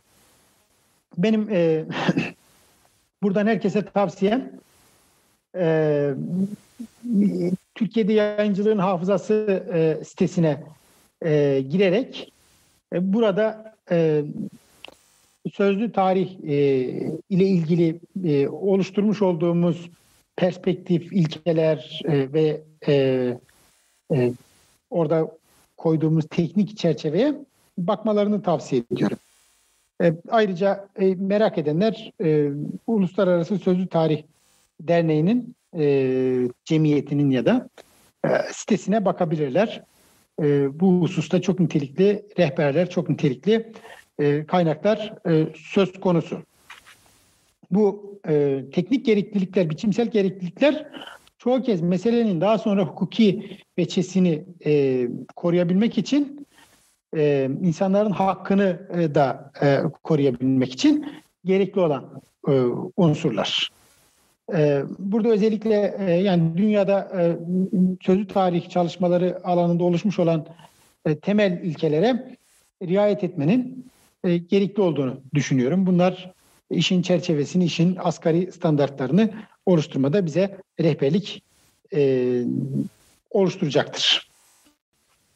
Sözlü tarih içeriği ve kapsamı bakımından e, kendisine benzeyen diğer görüşme biçimlerinden e, ayırt edilebilir, edilmelidir. E, yani e, bizim genel olarak tercihimiz e, kendi gerçekleştirdiğimiz sözlü tarih projelerinde e, görüştük, görüştüğümüz anlatıcıların hikayelerini e, hikayelerine istedikleri biçimi vermelerine müsaade etme yönünde oldu.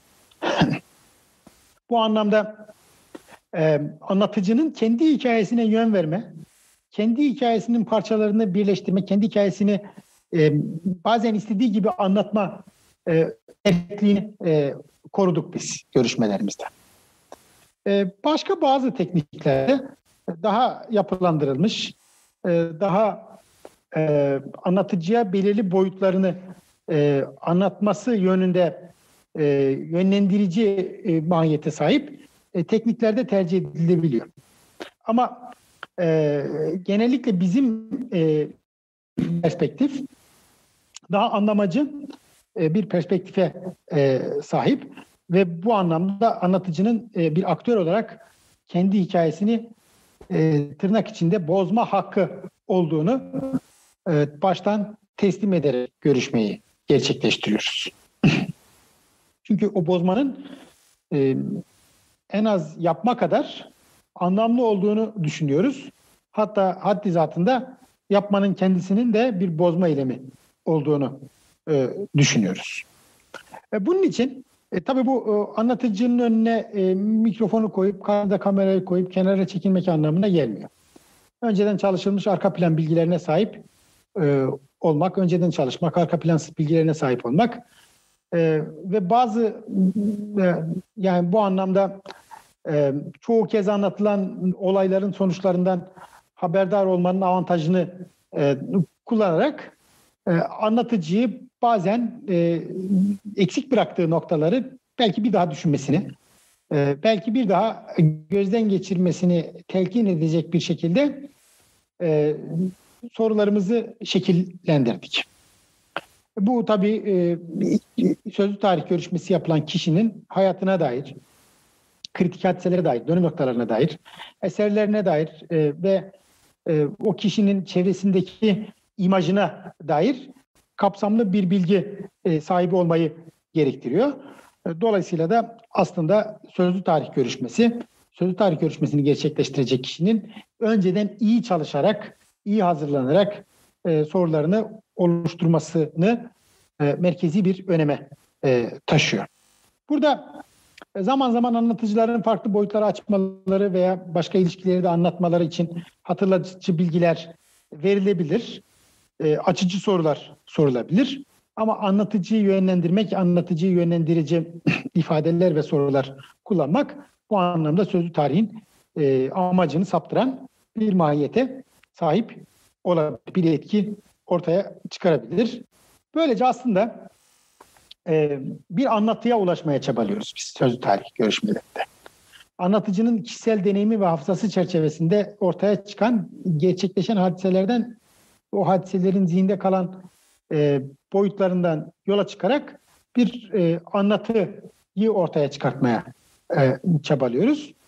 E, ve bu anlamda e, e, baktığımızda aslında e, tarihin e, olduğu gibi anlatılması kadar e, yaşanmışlık içinde bozulmasının da kıymetli olduğunu e, teslim ederek sözlü tarih çalışmalarını gerçekleştiriyoruz. Bazen sözlü tarih görüşmesi yaptığımız kişiler bizi e, sonrasında arayıp ben orada şöyle bir olay anlattım ama eve gittiğimde işte e, işte o mektuba bir daha baktım, o dokümana bir daha baktım, arkadaşımla konuştum, e, Aa, o olay öyle değilmiş nasıl yapacağız? Onu bir daha mı çeksek acaba? dediklerinde e, biz e, genel olarak aslında bunun anlatının bir parçası olduğunu ve zihinde, hafızada o şekilde geldi, o şekilde anlatılırsa, bir başkasının hakkını, hukukunu eğer zedelemiyorsa verilen bilgi, anlatılan bilgi, çoğu kez on, olduğu gibi o anlatının, bütüncül anlatının içinde nasıl gerçekleştiyse o şekilde e, kalmasını tercih ediyoruz.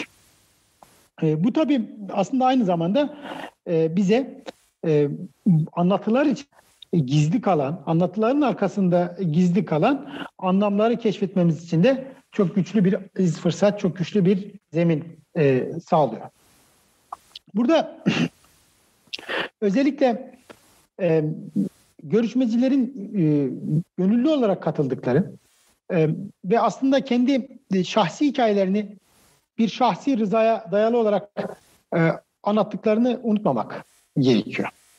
Dolayısıyla e, sözlü tarihte, e, sözlü tarih görüşmelerinde anlatıcıya hem e, görüşme randevusu alınırken hem görüşmenin başında hem de gerekiyorsa eğer e, kayıt gerçekleştirilirken e, istedikleri zaman görüşmeyi sonlandırabilecekleri ya da herhangi bir zamanda herhangi bir soruya cevap vermeyi reddedebilecekleri özel olarak e, belirtilmeli. Bunu hissediyorsunuz görü söz tarih görüşmesini yaparken. Yani bir soru soruyorsunuz, yüzü kararıyor, gözleri doluyor, boğazı düğümleniyor. Yani orada e, beklemek, e, eğer anlatamayacaksa e, zorlamamak e, gerekiyor. Çünkü e, bu bazen e, ilgili kişinin e, yıllarca içinde taşıdığı, e, belki başkalarına hiç anlatamadığı, bir olay akışı içerisinde e, bir kez daha yaşadığı bir hadiseyi e, karşımıza e, çıkarıyor. E, ilgili kişi eğer görüşme görüşülen kişi e, eğer e, anlatmayı tercih ediyorsa bu çok değerli bir kaynak oluşturuyor. Ancak e, anlatmaktan çekiniyor ve çekiliyorsa fazla zorlamamak e, gerekiyor. Çünkü e, sizin için aslında sorarken, soruyu oluştururken e, hiç anlam yüklü olmayan bir hadise e, görüştüğünüz kişi için e, çok anlamlı hayal kırıklıklarını, e, çok e, anlamlı e, acıları bünyesinde barındırabiliyor. Bunu yaşıyoruz. Biz işte yayıncılarla sohbet yapıyoruz. Yani diyorsunuz ki o dergiyi niye kapattınız diyorsunuz. Yani sizin için çok basit bir hadise. Yani derginin kapanma hikayesini anlatacak. Ne olabilir ki derginin kapanma hikayesinde? Ama bazen karşınızdaki kişi için hiç tahmin edilmemiş, o güne kadar anlatılmamış, çok e, belki hatırlanması, hatırladığında çok acı verici bir hikaye e, ortaya e, çıkabiliyor. E, bu sebeple sözlü tarih görüşmesi her zaman kaynağı hafızaya duyarlı bir çalışma olması e, gerekiyor. Burada özellikle e, karşıdaki kişilerin gönüllü olarak bir rıza çerçevesinde bir anlatıcı olmayı üstlendiklerini ve dolayısıyla onların iradelerinin e, nin istediği zamanda e, bu görüşmeyi sonlandırma ya da görüşme bittikten sonra yayınlanmaması yönünde e, tezahür edebileceğini unutmamak ve bu e, iradeye de saygı durmak e, gerekiyor. E, tabii yani sözlü tarih Türkiye gibi yakın tarihi böyle e, çatışmalarla dolu. Halen daha da e, kendi içerisinde toplumsal gerilimlerin e, sürdüğü, e, pek çok hadisenin, pek çok olayın, nesnenin sembolik bir değer kazandığı bir toplumda e, kısmen riskli bir e, tarafı var. Yani birisi bir olay anlatıyor, işte kendince hafızasında kalanı anlatıyor. Fakat o olayın anlatıldığı diğer taraf e, zaman içerisinde kendi kişilik haklarına bir saldırı olduğunu e, düşünebiliyor. Kendi kişilik haklarına e, da bir zedelenme olduğunu düşünebiliyor. Bu aslında sözlü tarih görüşmesini yapan ve yayınlayan kişi olarak sizi ilgilendiren bir hadise değil. Fakat nihayetinde Türkiye'de gruplar arası ve kuşaklar arası çatışmalar maalesef çok derin.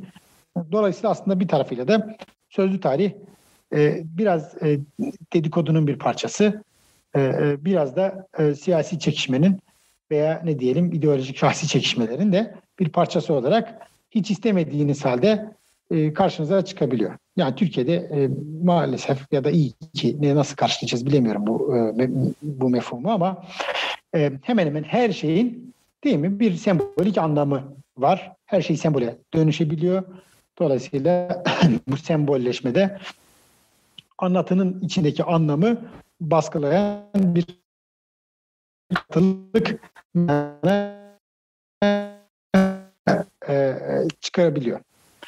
Bence kişilerin kendi mekanlarında yapmak önem arz ediyor. Evlerinde, çalışma odalarında, oturma odalarında. Onların için belki eğer sözlü tarih görüşmesi bir mekanla, bir olayla, bir yerle ilişkiliyse orada gerçekleştiriliyor olması önem arz ediyor. Çünkü Faruk Hoca e, belirtti, Büşra Hanım da sabah e, sunumunda e, belirtti. E, yani hafıza mekanla ilişkili bir e, unsur taşıyor bünyesinde. Kendi hafızamızda da çoğunlukla nesneler ve mekanla ilişkilendirerek koruyoruz e, anlamları.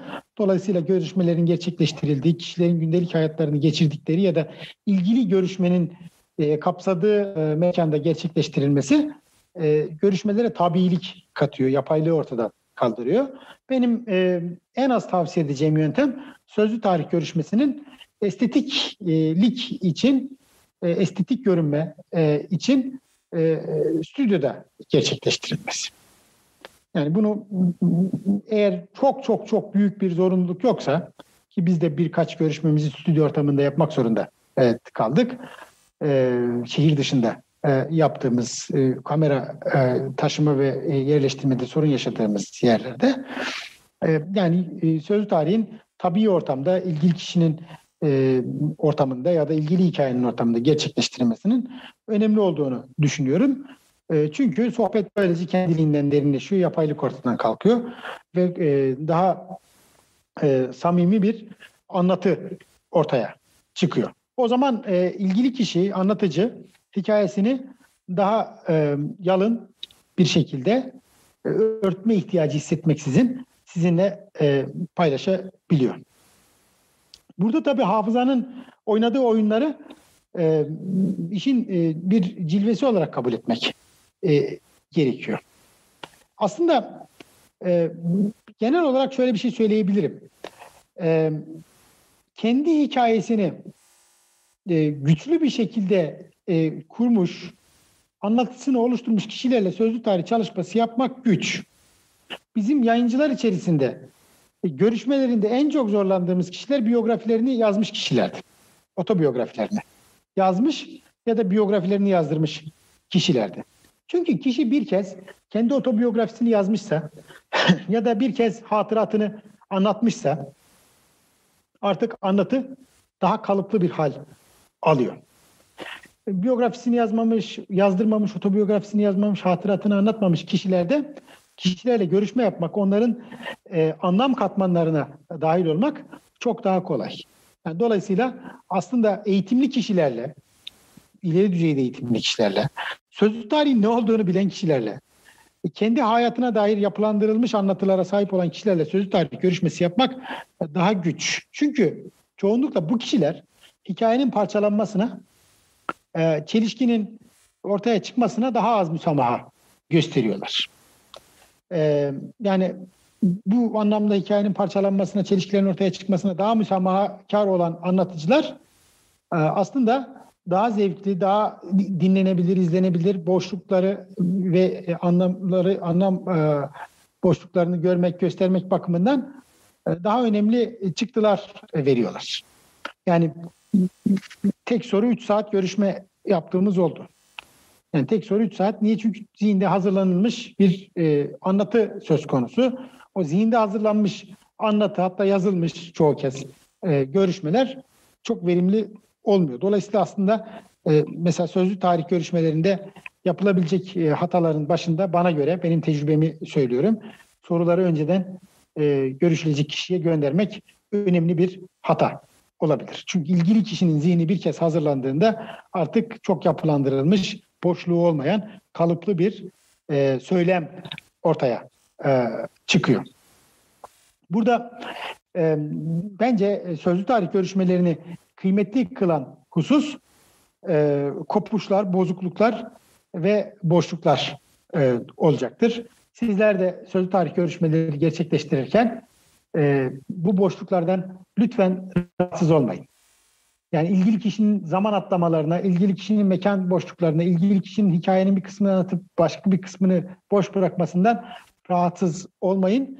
Bunlar eğer sözlü tarih görüşmesini samimi bir hava içerisinde gerçekleştiriyorsanız e, başka bir epizodda tamamlanacaktır. Ya da tamamlanmasa bile o boşluğuyla, o parçalılığıyla bir e, bir daha derin bir anlam oluşturacaktır. Meşhur e, düşünen adam e, heykelini yapan e, Fransız heykeltıraş e, Rodin'in biliyorsunuz heykelleri e, hep parçalıdır. Ya burnu kırıktır heykelin ya kolu yoktur ya işte e, bir, bir gözü yoktur. Heykeller e, sorunludur, parçalıdır e, ve uzunca bir süre Rodin'in heykellerini e, galeriler kabul etmezler bu sebeple. Çünkü mükemmel bir estetiğe sahip bir heykel anlayışı baskındır modern heykelcilikte. E, Rilke'nin e, yazmış olduğu e, John Rodin'le ilgili e, biyografi kitabında bu çok güzel anlatılır. Rodin'e neden böyle burnu kırık, kolu kopuk, parçalı heykeller yaptığı sorulduğunda Rodin şöyle etrafınıza bir bakın tamamlanmış ne var diye sorar.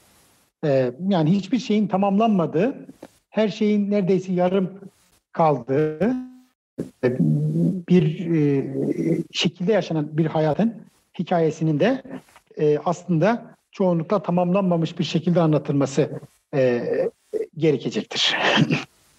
Ve bu anlamda baktığımızda aslında sözlü tarih tam da o tamamlanmamışlık içerisinde, o yarım kalmışlık içerisinde çok daha kıymetli bir çerçeve sunacaktır.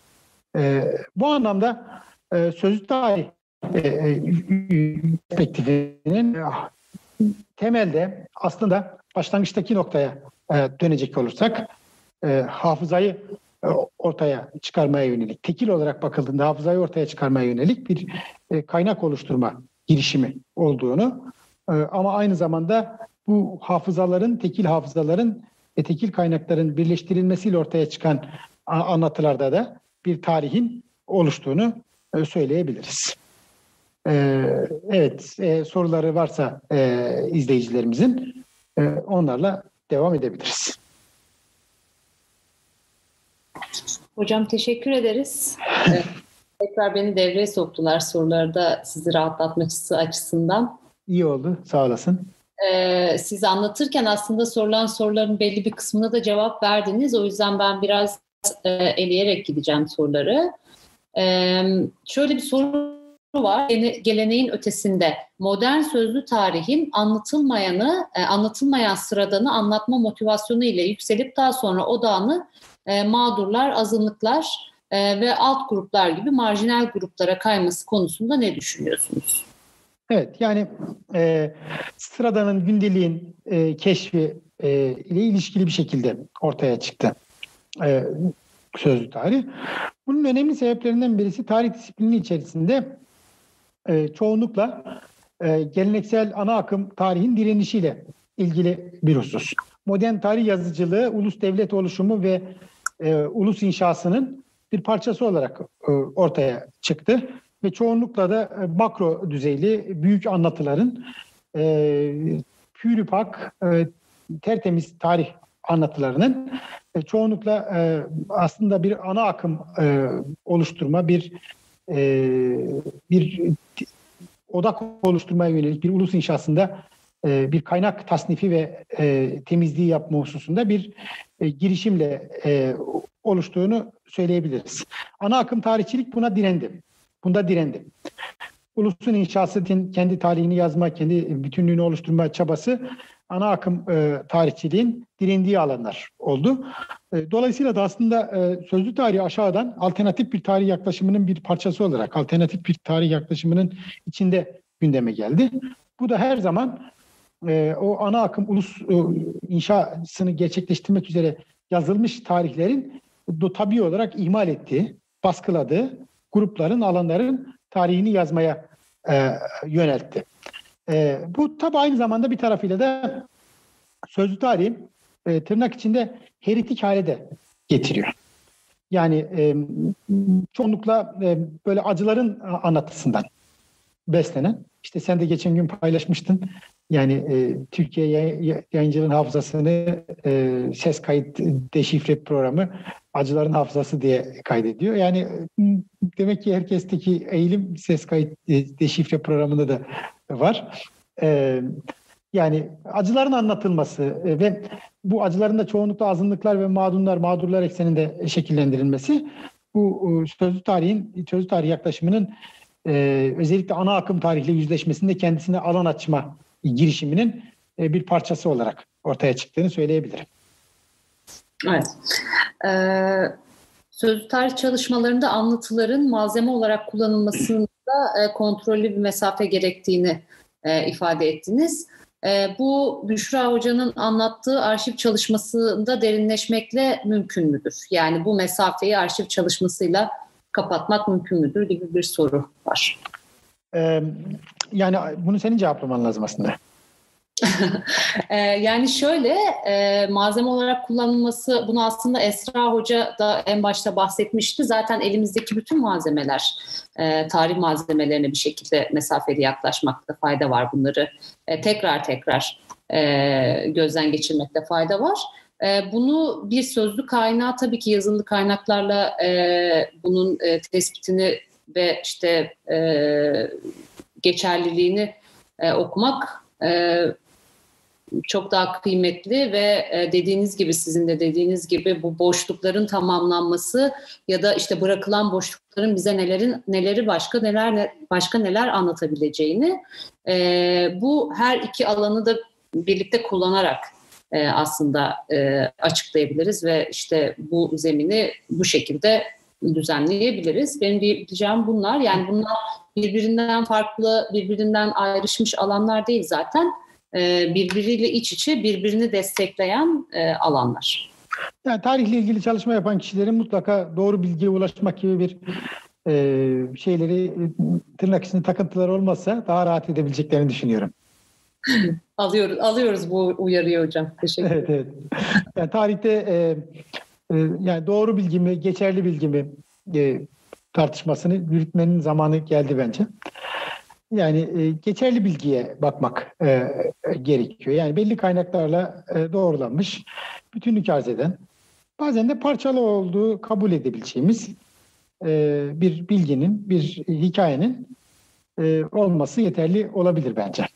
Evet, güncel tarih yazıcılığında zaten artık bu evredeyiz denilebilir. Yani bu iç içe geçmişlik durumu söz konusu. Ee, evet, çok teşekkürler e, teşekkürlerini iletiyor izleyici arkadaşlar. Ee, bu kadar hocam. Dediğim gibi çok soru var ama zaten siz anlatınızda hemen hepsini cevapladınız e, sistematik olarak. O yüzden e, tekrar etmekte yarar görmüyorum. Tecrübeli evet. konuşmacı gelecek soruları önceden cevaplayan. evet, muhtemelleri hesaplayıp. Teşekkür ederiz tekrardan. Ee, yarınki programımız yine aynı saatlerde devam edecek. Zaten duyuruları İlem Twitter hesabından takip edebilirsiniz. Ee, yarın görüşmek üzere diyelim. Ben teşekkür ediyorum. Görüşmek üzere.